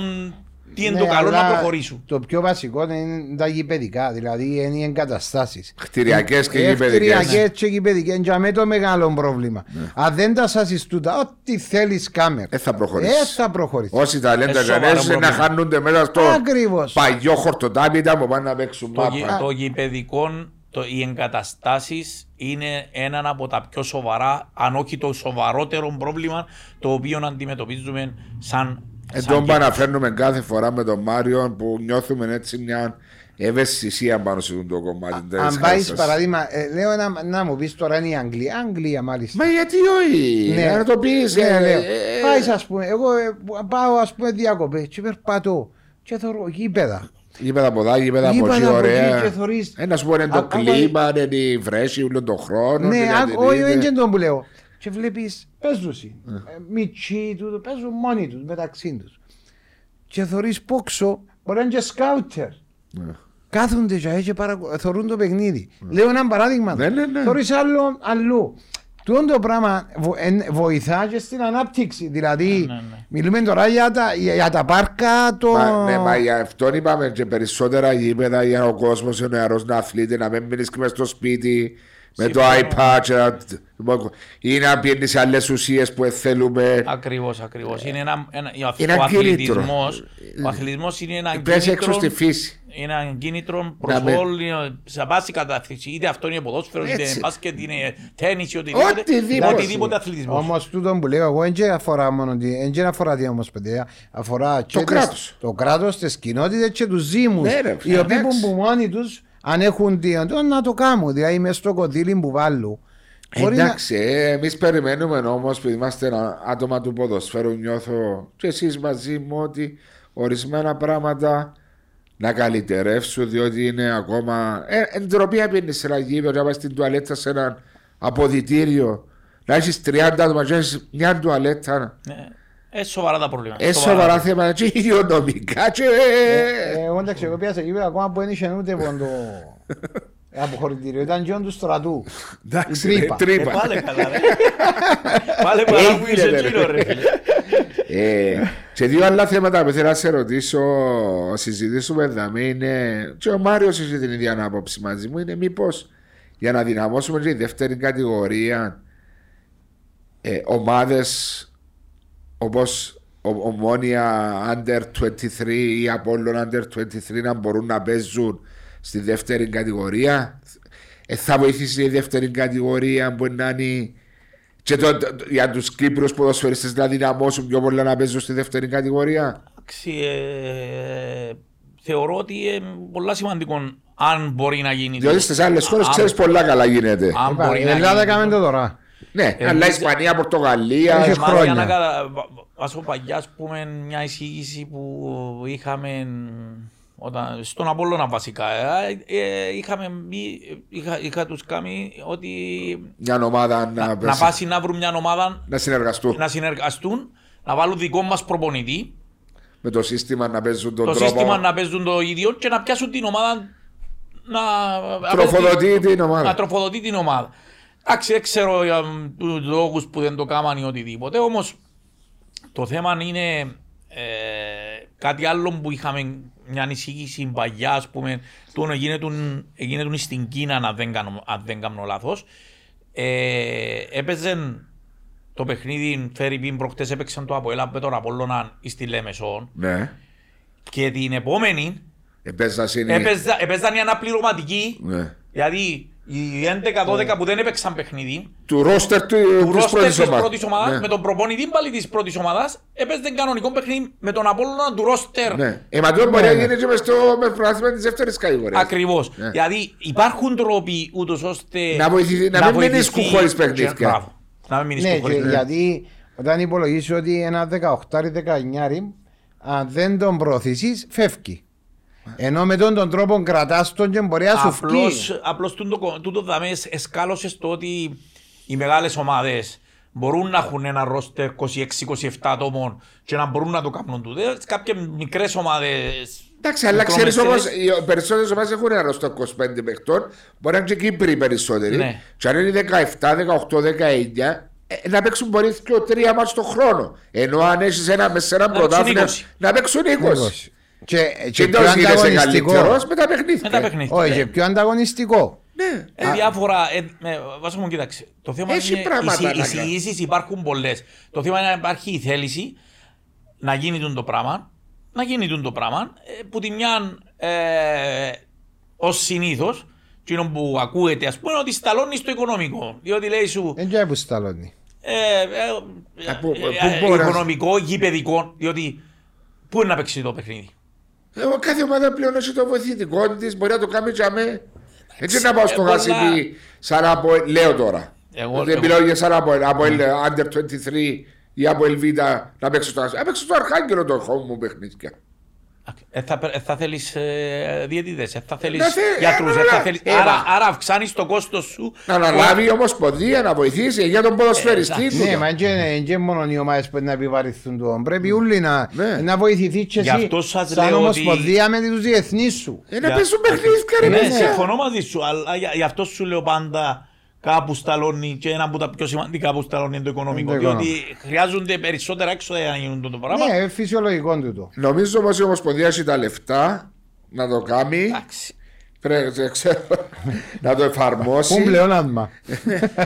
Εντάξει, σίγουρα. Είναι η Ομοσπονδία, έχει χορηγήσεις που την UEFA, έχει διοργανώνει προαθλήματα. Αλλά να βοηθήσει τον Κύπριο ποδοσφαιριστή. Θεωρώ ότι και η Ομοσπονδία, ειδικά με τα περσινά, με τα COVID, με τα ούλα, ξέρω εγώ, και αμέσως που χρειάστηκε να βοηθήσει οτιδήποτε, έκαμε το, βοήθησε. Είναι η μάμα το σωματιό. Θεωρώ ότι αν είναι κάτι για το καλό του ποδοσφαίρου ή οτιδήποτε, θεωρώ ότι η Ομοσπονδία θα είναι δίπλα από το κομμάτι. Και κάτι άλλο, επειδή μιλούμε για την Ομοσπονδία και τον άλλον, επειδή είσαι ποδοσφαιριστής, είσαι πατέρας, έπαιξες στην Εθνική Κύπρου, είσαι πατέρας ποδοσφαιριστή που στην Εθνική Κύπρου. Είναι με τον Κύπριο ποδοσφαιριστή τούτη τιμωρία, το πρόστιμο ρε Μάρια που λαλούμε κάθε φορά που βάλεις στις ομάδες, αν δεν παίζει Κύπριος ποδοσφαιριστής. Εκεί είναι το κάμω να του το επιβραβεύσω τις ομάδες που βάλουν τον Κύπριο ποδοσφαιριστή. Εντάξει. Εγώ είμαι της άποψης διαφορετικής.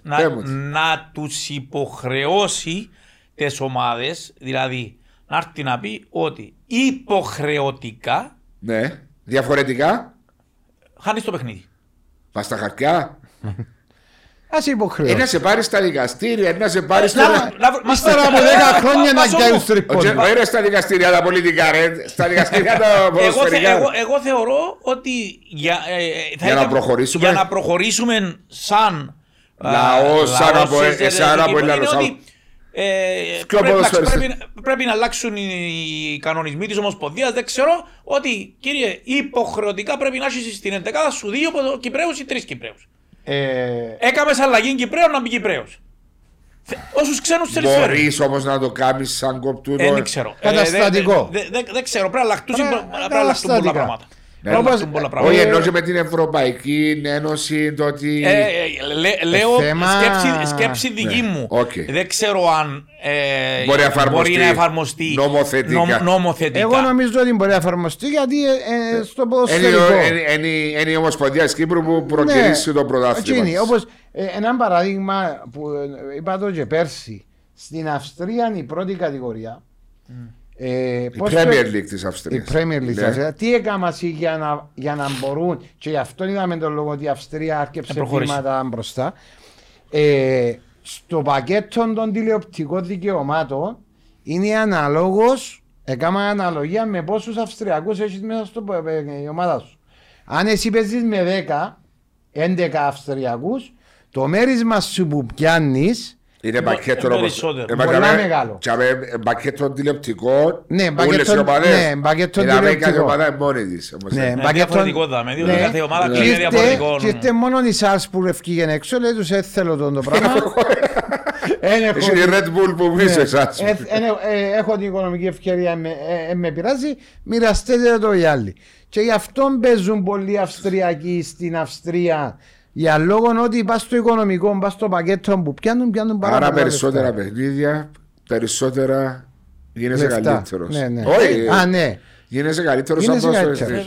Φυσικό είναι το. Δηλαδή αφού γίνεσαι καλύτερος με το να παίζεις παιχνίδια. Αν κάθεσαι πας στον πάγκο. Μα το πιο σημαντικό είναι ότι κάθεσαι πας στον πάγκο. Το πιο σημαντικό είναι ότι κάθεσαι πας στον πάγκο. Έρχεται σε μια φάση στα 8, στα 10 παιχνίδια να σε βάλει μέσα. Εν παίζεις με καλά. Να κάνεις 20 παιχνίδια, ξαβέξεις. Ενώ άμα έχεις το ρυθμό, άμα παίζεις συνέχεια. Μα γι' αυτό λέω εγώ, μέχρι να εφαρμοστεί μπορεί τούτη η ιδέα που είπες να υποχρεώνει η Ομοσπονδία. Αντί να τιμωρεί τις ομάδες που βάλουν Κύπρους ποδοσφαιριστές, έλα ρε φίλε, για κάθε Κύπρο ποδοσφαιριστή βάλεις 1.000 ευρώ. Έχει ομάδες που να το αρπάξουν, να το κάνουν ρε παππού.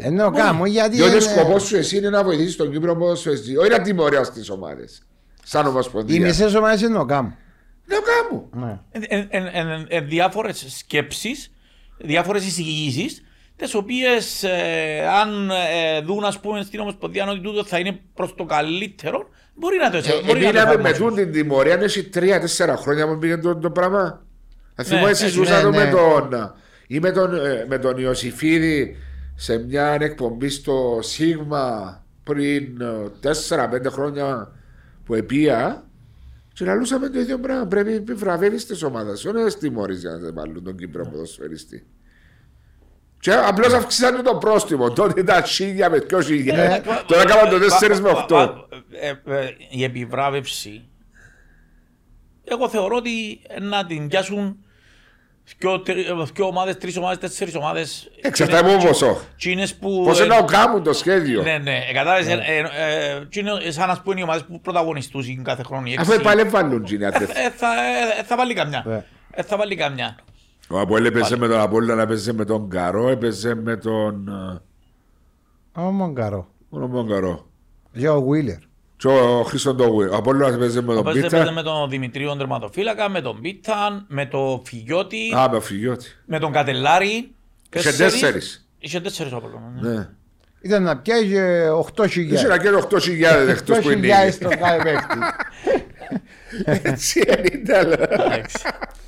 Να λούμε τώρα, αλλά βοηθά. Θεωρώ ότι κάποιες σκέψεις μας μπορεί να τις ακούσουν οι διάφοροι. Να τις ακουστούν.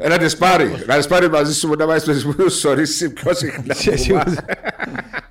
Παίρνουν και του Σάβα, παίρνουν και του Μάριο. Καλό, βεβαίως. Να τους πεις ότι έπαιχε έτσι. Ήμουν ο Μάριο και ο Βάσο και συζητούσαν. Τρόμος, δεύτερη κατηγορία είναι η Under 23. Για να δυναμώσουν οι παίχτες να παίρνουν και περισσότερο παιχνίδια οι παίχτες της. Για τον Κύπριο ποδοσφαιριστή, για την εθνική ομάδα, διότι φτάνουμε στο κομμάτι την εθνική ομάδα και όλους μας μας ευχαριστεί το δικό να μου βγάλει. Εντάξει, είμαστε λίγο, ξέρεις, στην αρχή... Κοίταξε, ευκάλε για να μην μηδενίζουμε... Τα πρώτη 30 παιχνίδια, να μην λίγο. Ακριβώς, να μην μηδενίζουμε τα πάντα. Ευκήκε μια 30 παιχνιδιών, την οποία μιλούσαμε θετικά όλοι και ξέρω εγώ. Μετά ήρθε η αποτυχία, τώρα υπόλοιπα 3 παιχνίδια. Αν θυμάσαι Μάρια και Ποντζερό που παίζαμε τότε στην Εθνική και στη συνέχεια, αν θυμάσαι, το πρόβλημα το οποίο είχαμε πάντοτε στην Εθνική ήταν η συνέχεια. Δηλαδή, ερχόμαστε να κάνουμε μια πιο επιτυχίες, τεράστιες επιτυχίες. Ισπανία, Γαλλία, το Α, το Β, το Γ, Πορτογαλία τότε που κάναμε συζητήσεις, το ξέρω εγώ. Και αντί να χτίσουμε το κομμάτι και να προχωρήσουμε, μετά έρχονταν αποτυχία συνεχόμενη, είτε από πιο μικρές ομάδες είτε οτιδήποτε. Άρα ένα κομμάτι το οποίο θεωρώ ότι πρέπει να βελτιωθεί, δηλαδή όταν έχεις κάποιες επιτυχίες πρέπει να δεις πώς θα χτίσεις την επιτυχία για να μπορέσεις να συνεχίσεις. Σίγουρα θεωρώ ότι σαν εθνική υπάρχει ταλέντο. Βλέποντας και εγώ από τις ακαδημίες που δούλεψα τόσα χρόνια, βλέποντας και που ήμουν στις εθνικές ομάδες τόσα χρόνια, υπάρχει ταλέντο. Άρα εμείς εκείνο που πρέπει να κάνουμε είναι να δούμε πώς μπορούμε να βοηθήσουμε τον ταλέντο, ούτως ώστε να προχωρήσουμε και σαν εθνική. Το ότι είπαμε να γίνει Under 23 για να παίζουν παιχνίδια. Το ότι είπαμε ότι να επιβραβεύεται ο Κύπριος παίκτης για να παίζει παραπάνω παιχνίδια. Τούτα είναι κομμάτια τα οποία. Διότι θέλεις σαν εθνική, όπως είπες πολλά σωστά, ρε μαμπό μου, μια συνέπεια και συνέχεια. Διότι ναι, μεν είμαστε 1 εκατομμύριο άτομα, αλλά έπρεπε 60 χρόνια που υπάρχει η δημοκρατία της χώρας μας, μια φορά να φτάσουμε να διεκδικήσουμε ή να πάμε σε έναν. Πώς το λέει, Euro, παγκόσμιο. Ή να φτάσει να διεκδικήσεις σοβαρά. Μπορεί τόσα χρόνια. Σε σωματιακό επίπεδο να ξεφύγαμε. Διότι σαν Κύπρος δεν έχει χρόνο που δεν έχουμε ομάδα στους ομίλους. Ναι. Εντάξει. Έμεινε επιτεύγμα τούτο. Άσε τώρα που έγινε και λίγο πιο εύκολο, διότι σε ένα τρίτο competition, το conference. Παλιά Champions League, Europa League, ήταν και ο Απόλλωνας, ήταν και ο Αποέλ, ήταν και η Ανόρθωση, ήταν η ΑΕΚ, η ΑΕΛ. Δεν μπορεί όμως η Εθνική να μένει σε μία. Κατάλαβες τι θέλω να πω, ναι. Εντάξει, εν όλα το ένα συνδέει το άλλο βάσο. Δηλαδή είναι ένας κρίκος ο οποίος πρέπει να γίνουν κάποιες ενέργειες προς όλες τις κατευθύνσεις, ούτως ώστε το ένα να βοηθά το άλλο, ούτως ώστε να μπορέσει και η Εθνική να πιάσει, να χτίσει για να διεκδικήσει κάτω. Απλό τσινό που λέει ο Βάσος πας στο σωματιακό.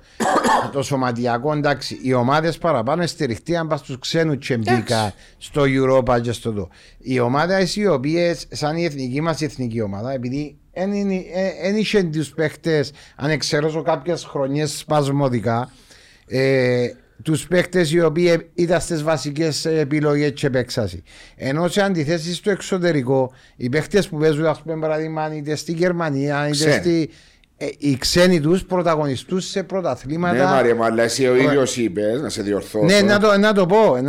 Περίμενα, αφού τελειώσα. Απλώς για εμένα, που η στιγμή που βλέπω ότι υπάρχει το ταλέντο, δηλαδή υπάρχουν παίχτες Κύπροι και οι παίχτες οι Κύπροι οι οποίοι αγωνίζονται τώρα στις εθνικές ομάδες, αγωνίζονται και στις ομάδες τους. Ναι. Βασική και αντικαταστάτη. Για μένα, κάτι άλλο λείπει σε του Εθνική και προσπαθώ και σκέφτομαι να δω τι εγγύνο που λείπει για να μπορεί τούτη η εθνική ομάδα να κάνει ένα βήμα πιο κάτω. Γιατί οι εικόνες που είδα τα τελευταία τρία παιχνίδια ήταν η εικόνα η οποία όχι με αντιθέτει τσάι που με θάρρυνε λίγο και είπαμε κάποια πράγματα που τους είπα απαναγία μου λαλό. Σαν να δεν εξάπαιξα μάπα. Χωρίς πλάνον είπες μου. Χωρίς πλάνον, αμυντικογενές, πάρα πολλά αμυντικογενές πλάνο. Απογοητεύτηκες πάρα πολλά από τη Μάλτα και είπαμε ότι δεν γίνεται επειδή έμειναν με 10 ποδοσφαιριστές με η Μάλτα να φάμε 3 γκολ. Τούτον είπαμε. Δηλαδή έτσι με τη Γερμανία, την Ολλανδία, την Ιταλία, την Ισπανία. Εντάξει, σίγουρα βλέπεις ότι έφαστες που τη Μάλτα. Έχουν και εκείνοι τους στόχους τους. Ναι, ήταν και εκείνον έναν παιχνίδι το οποίο ήταν αλλοπρόσαλλο, δηλαδή. Ναι, έρχεται στη σεζόν, εντάξει. Έχασες, είχες το δοκάρι, είχες τις ευκαιρίες. Εντάξει, χωρίς να πούμε ότι παίξαμε ως τη φάση εκείνη του δοκαρκού στο 45-40. Ναι, μα όχι είναι πρέπει να χάνουμε 2-0. Ναι, και μετά έρχεται και η κότσινη μηδίσκης με 10 παίκτες, τότε αλλάσαν. Με προσπαθεί να μου έφερες οικολογία. Όχι είναι φυσικό δικολογία, προσπάθα να βρω δικαιολογία. Απλούστατα. Το 3-0 ήταν τυπητικό στο Ρωστή. Να αποβάσουμε ότι όντως τα πρώτα τρία παιχνίδια ήταν καλά.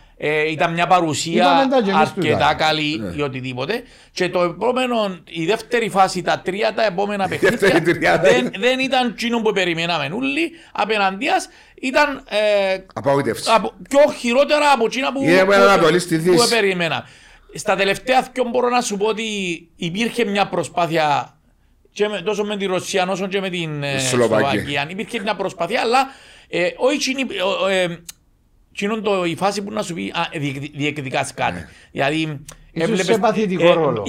έβλεπες μόνο την προσπάθεια. Αν είχες κάτι εθαρρυντικό να πεις ότι ξέρεις. Να αποτέλεσμα.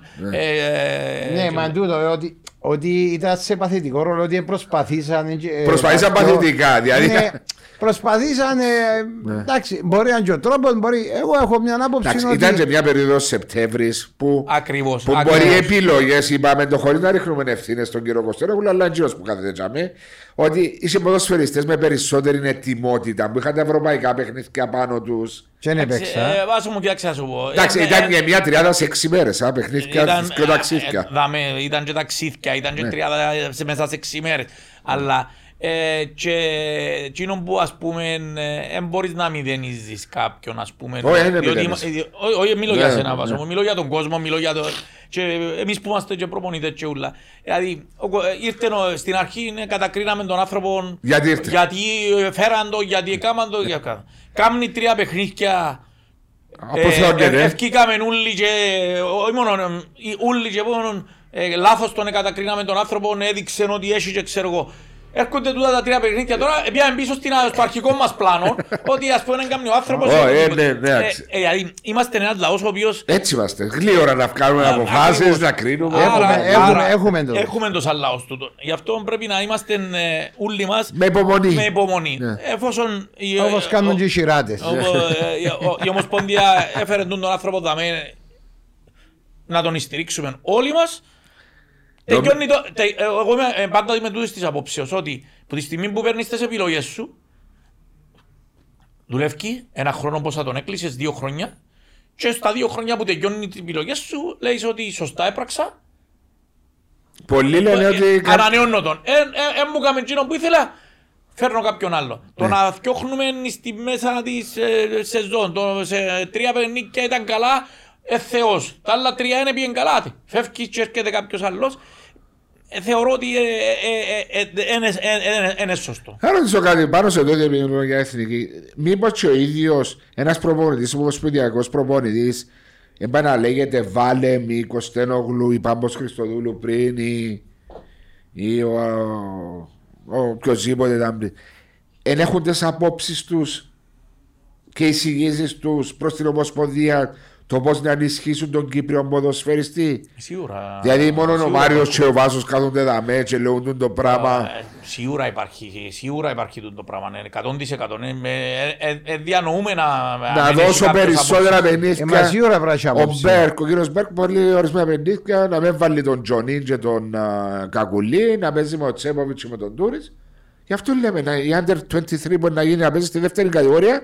Έτσι είναι υποτιμητικό. Όχι, μα γι' αυτόν είπαμε ότι. Να παίζουν παραπάνω παιχνίδια. Όλα αυτά που σκεφτούμαστε εμείς, σίγουρα σκεφτείτε τα και ο κάθε προπονητής της Εθνικής ή οποιοδήποτε έχουν όλοι τις απόψεις τους.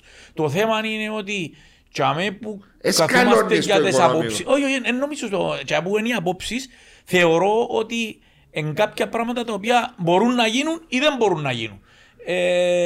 Αν μπορούν να γίνουν, θεωρώ ότι κανένας δεν θα σταματήσει. Αλλά αν υπάρχουν οι δυσκολίες, τότε σίγουρα να προσπαθήσεις να τις υπερβείς τις δυσκολίες. Αν όμως δεν μπορείς, δεν μπορείς να κάνεις και θαύματα. Και το Under 23 για τις εθνικές ομάδες, οι παίκτες που δεν παίξαν, αν παίζει Σάββατον η ομάδα σου και παίζει Κυριακή, είναι Under 23, να μπορεί να χρησιμοποιήσει και παίκτες οι οποίοι ήταν στον πάγκο της ομάδας. Μα έτσι είναι στις άλλες χώρες. Στην Ελλάδα ειδικά μπορείς να τον μεταφέρεις. Και που για μένα μπορεί να πιάσεις παίχτη να το βάλει να παίξει στην ομάδα. Δηλαδή, αν έπαιξε 10 λεπτά με την πρώτη ομάδα, να πούμε, μπορεί να παίξει την επόμενη μέρα. Ναι. Τούτο είναι να βοηθήσει τους παίχτε που εμπά στον πάγκο. Παιχνίδια. Ο Ιωάννης Οπίτας έφυγε από τον Απόλλωνα να πει στο Παραλίμνη για να παίζει. Πάμπο. Έτσι. Και πιάνει την ευκαιρία του προχώρησε και δουλεύει. Ως που παίζεις γίνεσαι καλύτερος. Και εμάς που το ΑΠΟΕΛ θυμούμε παλιά ο Στέλιος ο Καρίδης, ο Μάριος ο Ηλία πριν να κάνουν την καριέρα τους στο ΑΠΟΕΛ. Επία στη δόξαν ένα χρόνο και πήραν παιχνίδια πάνω. Η βελτίωση που είχε 60-70% με τα παιχνίδια. Είναι το ίδιο η προπόνηση με τα παιχνίδια, εσείς ξέρετε καλύτερα από μένα. Και τα θέματα αντοχής και οτιδήποτε άλλο να αποκτάς τα μέσα από παιχνίδια. Τα τρεξίματα, τα φυσική σου κατάσταση, ό,τι πρόβληση και αν κάνεις. Αν δεν παίξεις, θα βάλεις 90 λεπτά. Γιατί είναι διαφορετικά τα τρεξίματα. Εντάσεις, ναι. Ακριβώς, είναι πολλά διαφορετικό. Εντάξει. Θέλω να πω, προσπαθώ να θυμηθώ, εσύ πανηγυρίσες ένα πρωτάθλημα, ναι. 2. Α, το 92 και 94. Ναι. Και μετά ήταν το 5 που ήταν το επόμενο. Το 5 είχα σταματήσει. Εσύ στάσεις το 2002. Όχι, 4. Σταμάτησα το 4. Που την ΑΕΛ. Ναι, είχα πάει 3 χρόνια στην ΑΕΛ τα τελευταία 3 χρόνια. Άντεξες 3 χρόνια, Ναι. Νόμιζα 2 χρόνια. Σταμάτησα σχεδόν 39 χρονών. Και ήσουν στην ΑΕΛ 39 χρονών. Ναι. Εσύ ήσουν. Το 4 ήμουν στο Ελλάδα. 5 που ήρθες στο ΑΠΟΕΛ. Ναι. Δηλαδή ο Απόλλωνας έχει 16 χρόνια να κατακτήσει. Περίμενε, στον τελικό έπαιζες στη Σαλμίνα όρθωση. Ναι, στον τελικό έπαιζε, μπράβο. Και τον επόμενο παίξαμε την ΑΕΚ. Ναι. Ξέρεις πότε θα καταλήξω στο γήπεδο, δηλαδή έπαιζες στο Τσίριο σαν έδρα. Νιώθεις το ότι... Κοίταξε, Βάσο μου, βλέπεις το Τσίριο των σημερινών και λέεις, ας πούμε, το τσίριο. Ας σου φέρω κάποιες φωτογραφίες που το τσίριο που παίζαμε την τότε εποχή, να καταλάβεις ότι το τσίριο ήταν μια χωράφα. Εν είχε χορτόρ, μιλούμε λάσπες, λάσπη αριστερά που είναι τα λελάκια. Είχε φάση που επασάρισκες. Τουλάχιστον τώρα χορτοτάπιτας. Τώρα και τουλάχιστον χορτοτάπιτας ήταν καλός. Έκαμνες πάσα και μείνεις και η μάπα μέσα στη λάσπη ή οτιδήποτε. Μιλούμε για άλλες καταστάσεις. Καλοκαίρι. Γι' αυτό που λέω σκεφτόμουν το Κολόσι τώρα, το πόσο είναι να βοηθήσει τις ομάδες της Λέμεσου. Βάζω καλοκαίρι μες στο τσίριο, είχε νίγιο. Και η αριστερή πλευρά του, από εκεί που είναι ανατολική, ήταν βρεμένο και είχε λάσπη. Μα πώς γίνεται άλλο τούτο ρε, μα πες το έμα, παντός ευρεμένο δάμερι. Μάρια, ξέρεις βάζω, εμένα γύρω μου το 1974-1973 το πρώτο φορά με Ιωαννή. Επίανε στο τσίριο που ήταν όντως ένα. Ναι, είχε χορτό.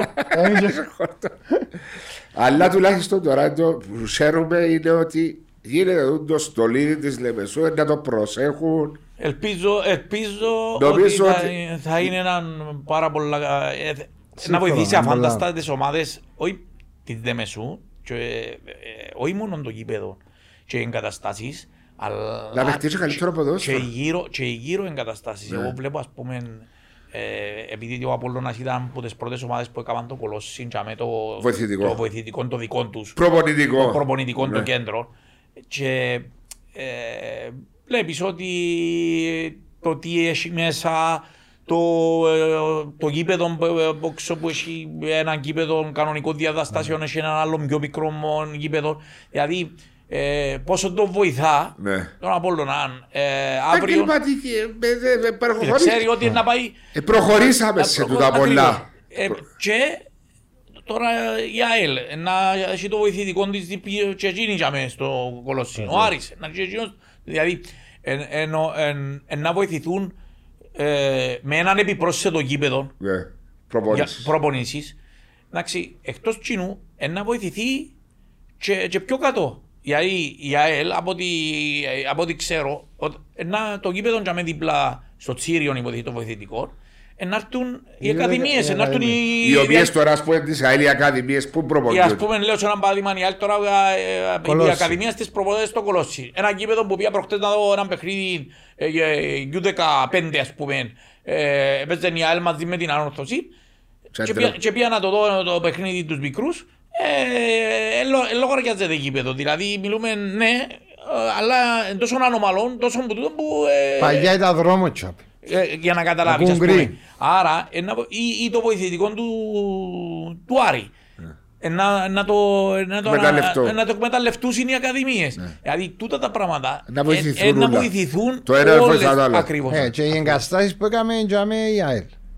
Και με ξεχνάς ότι είπαμε τούτο στο γήπεδο στο Κολόσσι, επειδή είναι ένα ποδοσφαιρικό γήπεδο, δηλαδή είναι κοντά οι κερκίδες, να δώσεις μια άλλη δυναμική στην ΑΕΛ, Απόλλωνα, Άρη, όταν παίζουν στην έδρα τους.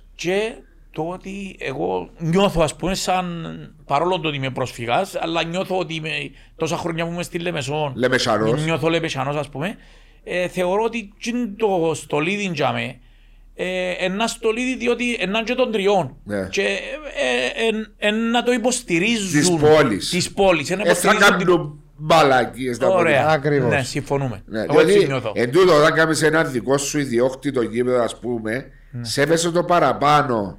Και σαν οπαδός. Είναι πολλά διάφορα. Λες είναι το γήπεδο μου. Είναι το γήπεδο μου, το σπίτι μου. Το τσίριο είναι φακασπένα. Πάει τσαμένει και άζει στο μέσα. Φακασπένα διότι ούτε τσίριο του τσίρου φακασπένα. Διότι με μια ζωή και με 30 χρόνια, 40 χρόνια, 50 χρόνια τα ίδια πράγματα δεν άλλαξε τίποτε. Και φωνάζουν ορισμένοι και κατηγορούν τους για διαφορά. Έτσι απόλυτα δίκαια. Και ο Τιμούρ που τα λαλεί, και ο Βάζος που τα λαλεί. Μόνο που αλλάξαν τα αποχωρητήρια και βάλαν τα σιερένα γιατί έσπασαν τα μάρμαρα και σύρναν. Πού? Στο τσίριο. Σπάσαν τα μάρμαγε. Νομίζαμε στα πόδια, σου λοξενούζω, δεν είχαμε άλλαξε τίποτα. Παρέτα ρε τώρα. Έλος πάντα, να περάσουμε. Anyway, τώρα θέλω να μου κάνεις έτσι να κλείνοντας μια πρόβλεψη. Να μου πεις, βάζομαι πολλά νωρίς. Θέλω να μου πεις και τρεις ομάδες πιστεύεις τώρα, έστω και ακόμα οι τρεις αγωνιστές που περάσαν, ότι θα διεκδικήσουν τον τίτλο. Βάζομαι πολλά νωρίς. Δεν μπορώ να το θέμα. Είναι πολλά νωρίς. Το θέμα είναι ότι με τα παιχνίδια δεν μπορείς να προβλέψεις τίποτε πραγματικά. Δηλαδή τα πρώτα 2-3 είναι δείγμα για να πεις ότι τούτη ομάδα είναι να πάει για πρωτάθλημα, τούτη είναι να κινδυνεύσει, τούτη είναι να κάνει. Κάποια ομάδα η οποία μπορεί να την παραβλέψεις σήμερα. Να το πληρώσεις. Μπορεί, ναι, μπορεί να κάνει το ξεπεράσμα. Αύριο μπορεί να είναι εντελώς διαφορετική. Όμως, εγώ βλέποντας τα ευρωπαϊκά, ναι, και τα ευρωπαϊκά τα παιχνίδια, είχα ως λίγο πιο πάνω από τους υπόλοιπους την Ομόνια με την Ανόρθωση λόγω των αποδόσεων που είχαν στην Ευρώπη. Στην Ευρώπη. Βλέποντας τώρα το τι γίνεται, ας πούμε, νιώθω ότι και ο Απόλλωνας και η ΑΕΛ είναι στο επίπεδο τσάμε, χωρίς να αποκλείω την ΑΕΚ που και εκείνη τώρα φτιάχνεται. Και είδα την ΑΕΚ, ας πούμε, στο παιχνίδι με την Δόξα, το πρώτο παιχνίδι, και είδα ύστερα την ΑΕΚ με την Ομόνια. Άλλη ομάδα, διότι, για τον λόγο ότι μπήκαν 3-4 προσθήκες μέσα, οι νέοι παίχτες που φέρασαν μπήκαν 3-4 προσθήκες μέσα. Άρα αλλάζουν συνέχεια τα δεδομένα. Με λίγα λόγια είμαστε ζούλες. Μάριο μου, σε ρωτώ εσένα.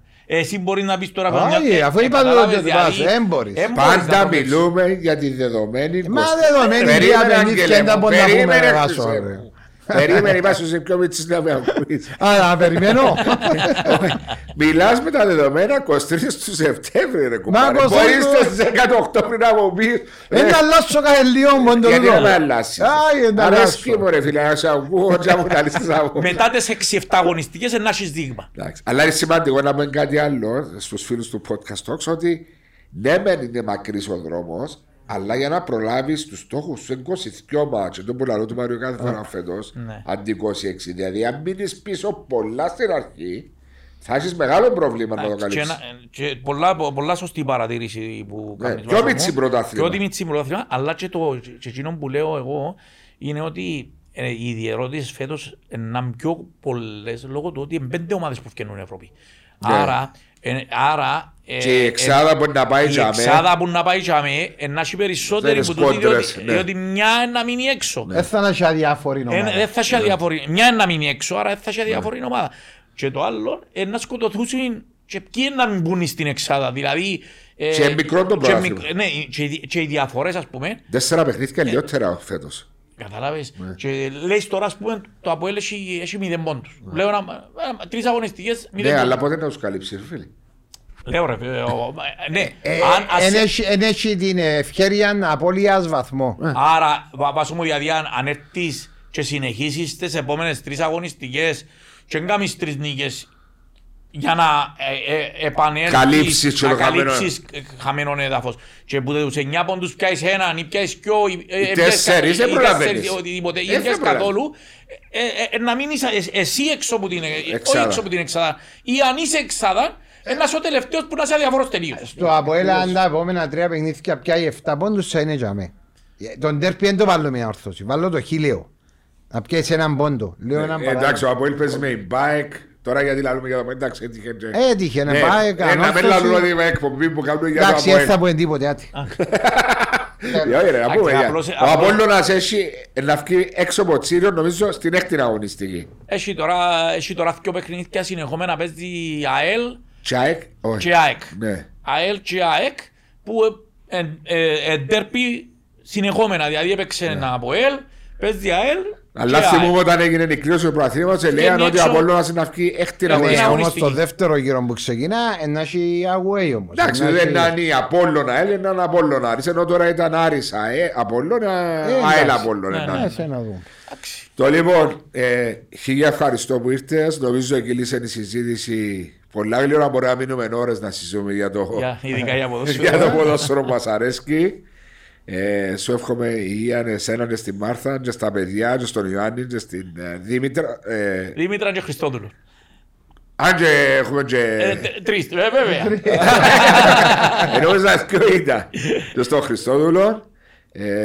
Χάρηκα που σου μαζί μας, ειλικρινά, δεν είναι καιρό να σε δω και ξέρεις ότι σε σέβομαι και σε εκτιμώ σαν άτομο πρώτα απ' όλα και μετά σαν ποδοσφαιριστή. Και Δεν με θεωρείς έτσι σαν τώρα. Ακούωσε, ρε, να μην να κάνω, ρε. Ακούωσε. Και ελπίζω σύντομα να σε ξαναέχω. Έκαμε στο πρώτο βήμα, να ξανάρθεις έτσι μετά από έναν εξάμηνο, να δεις τι μάζε, ρε. Βάσο, καταρχήν ευχαριστώ πάρα πολλά που την εκπομπή.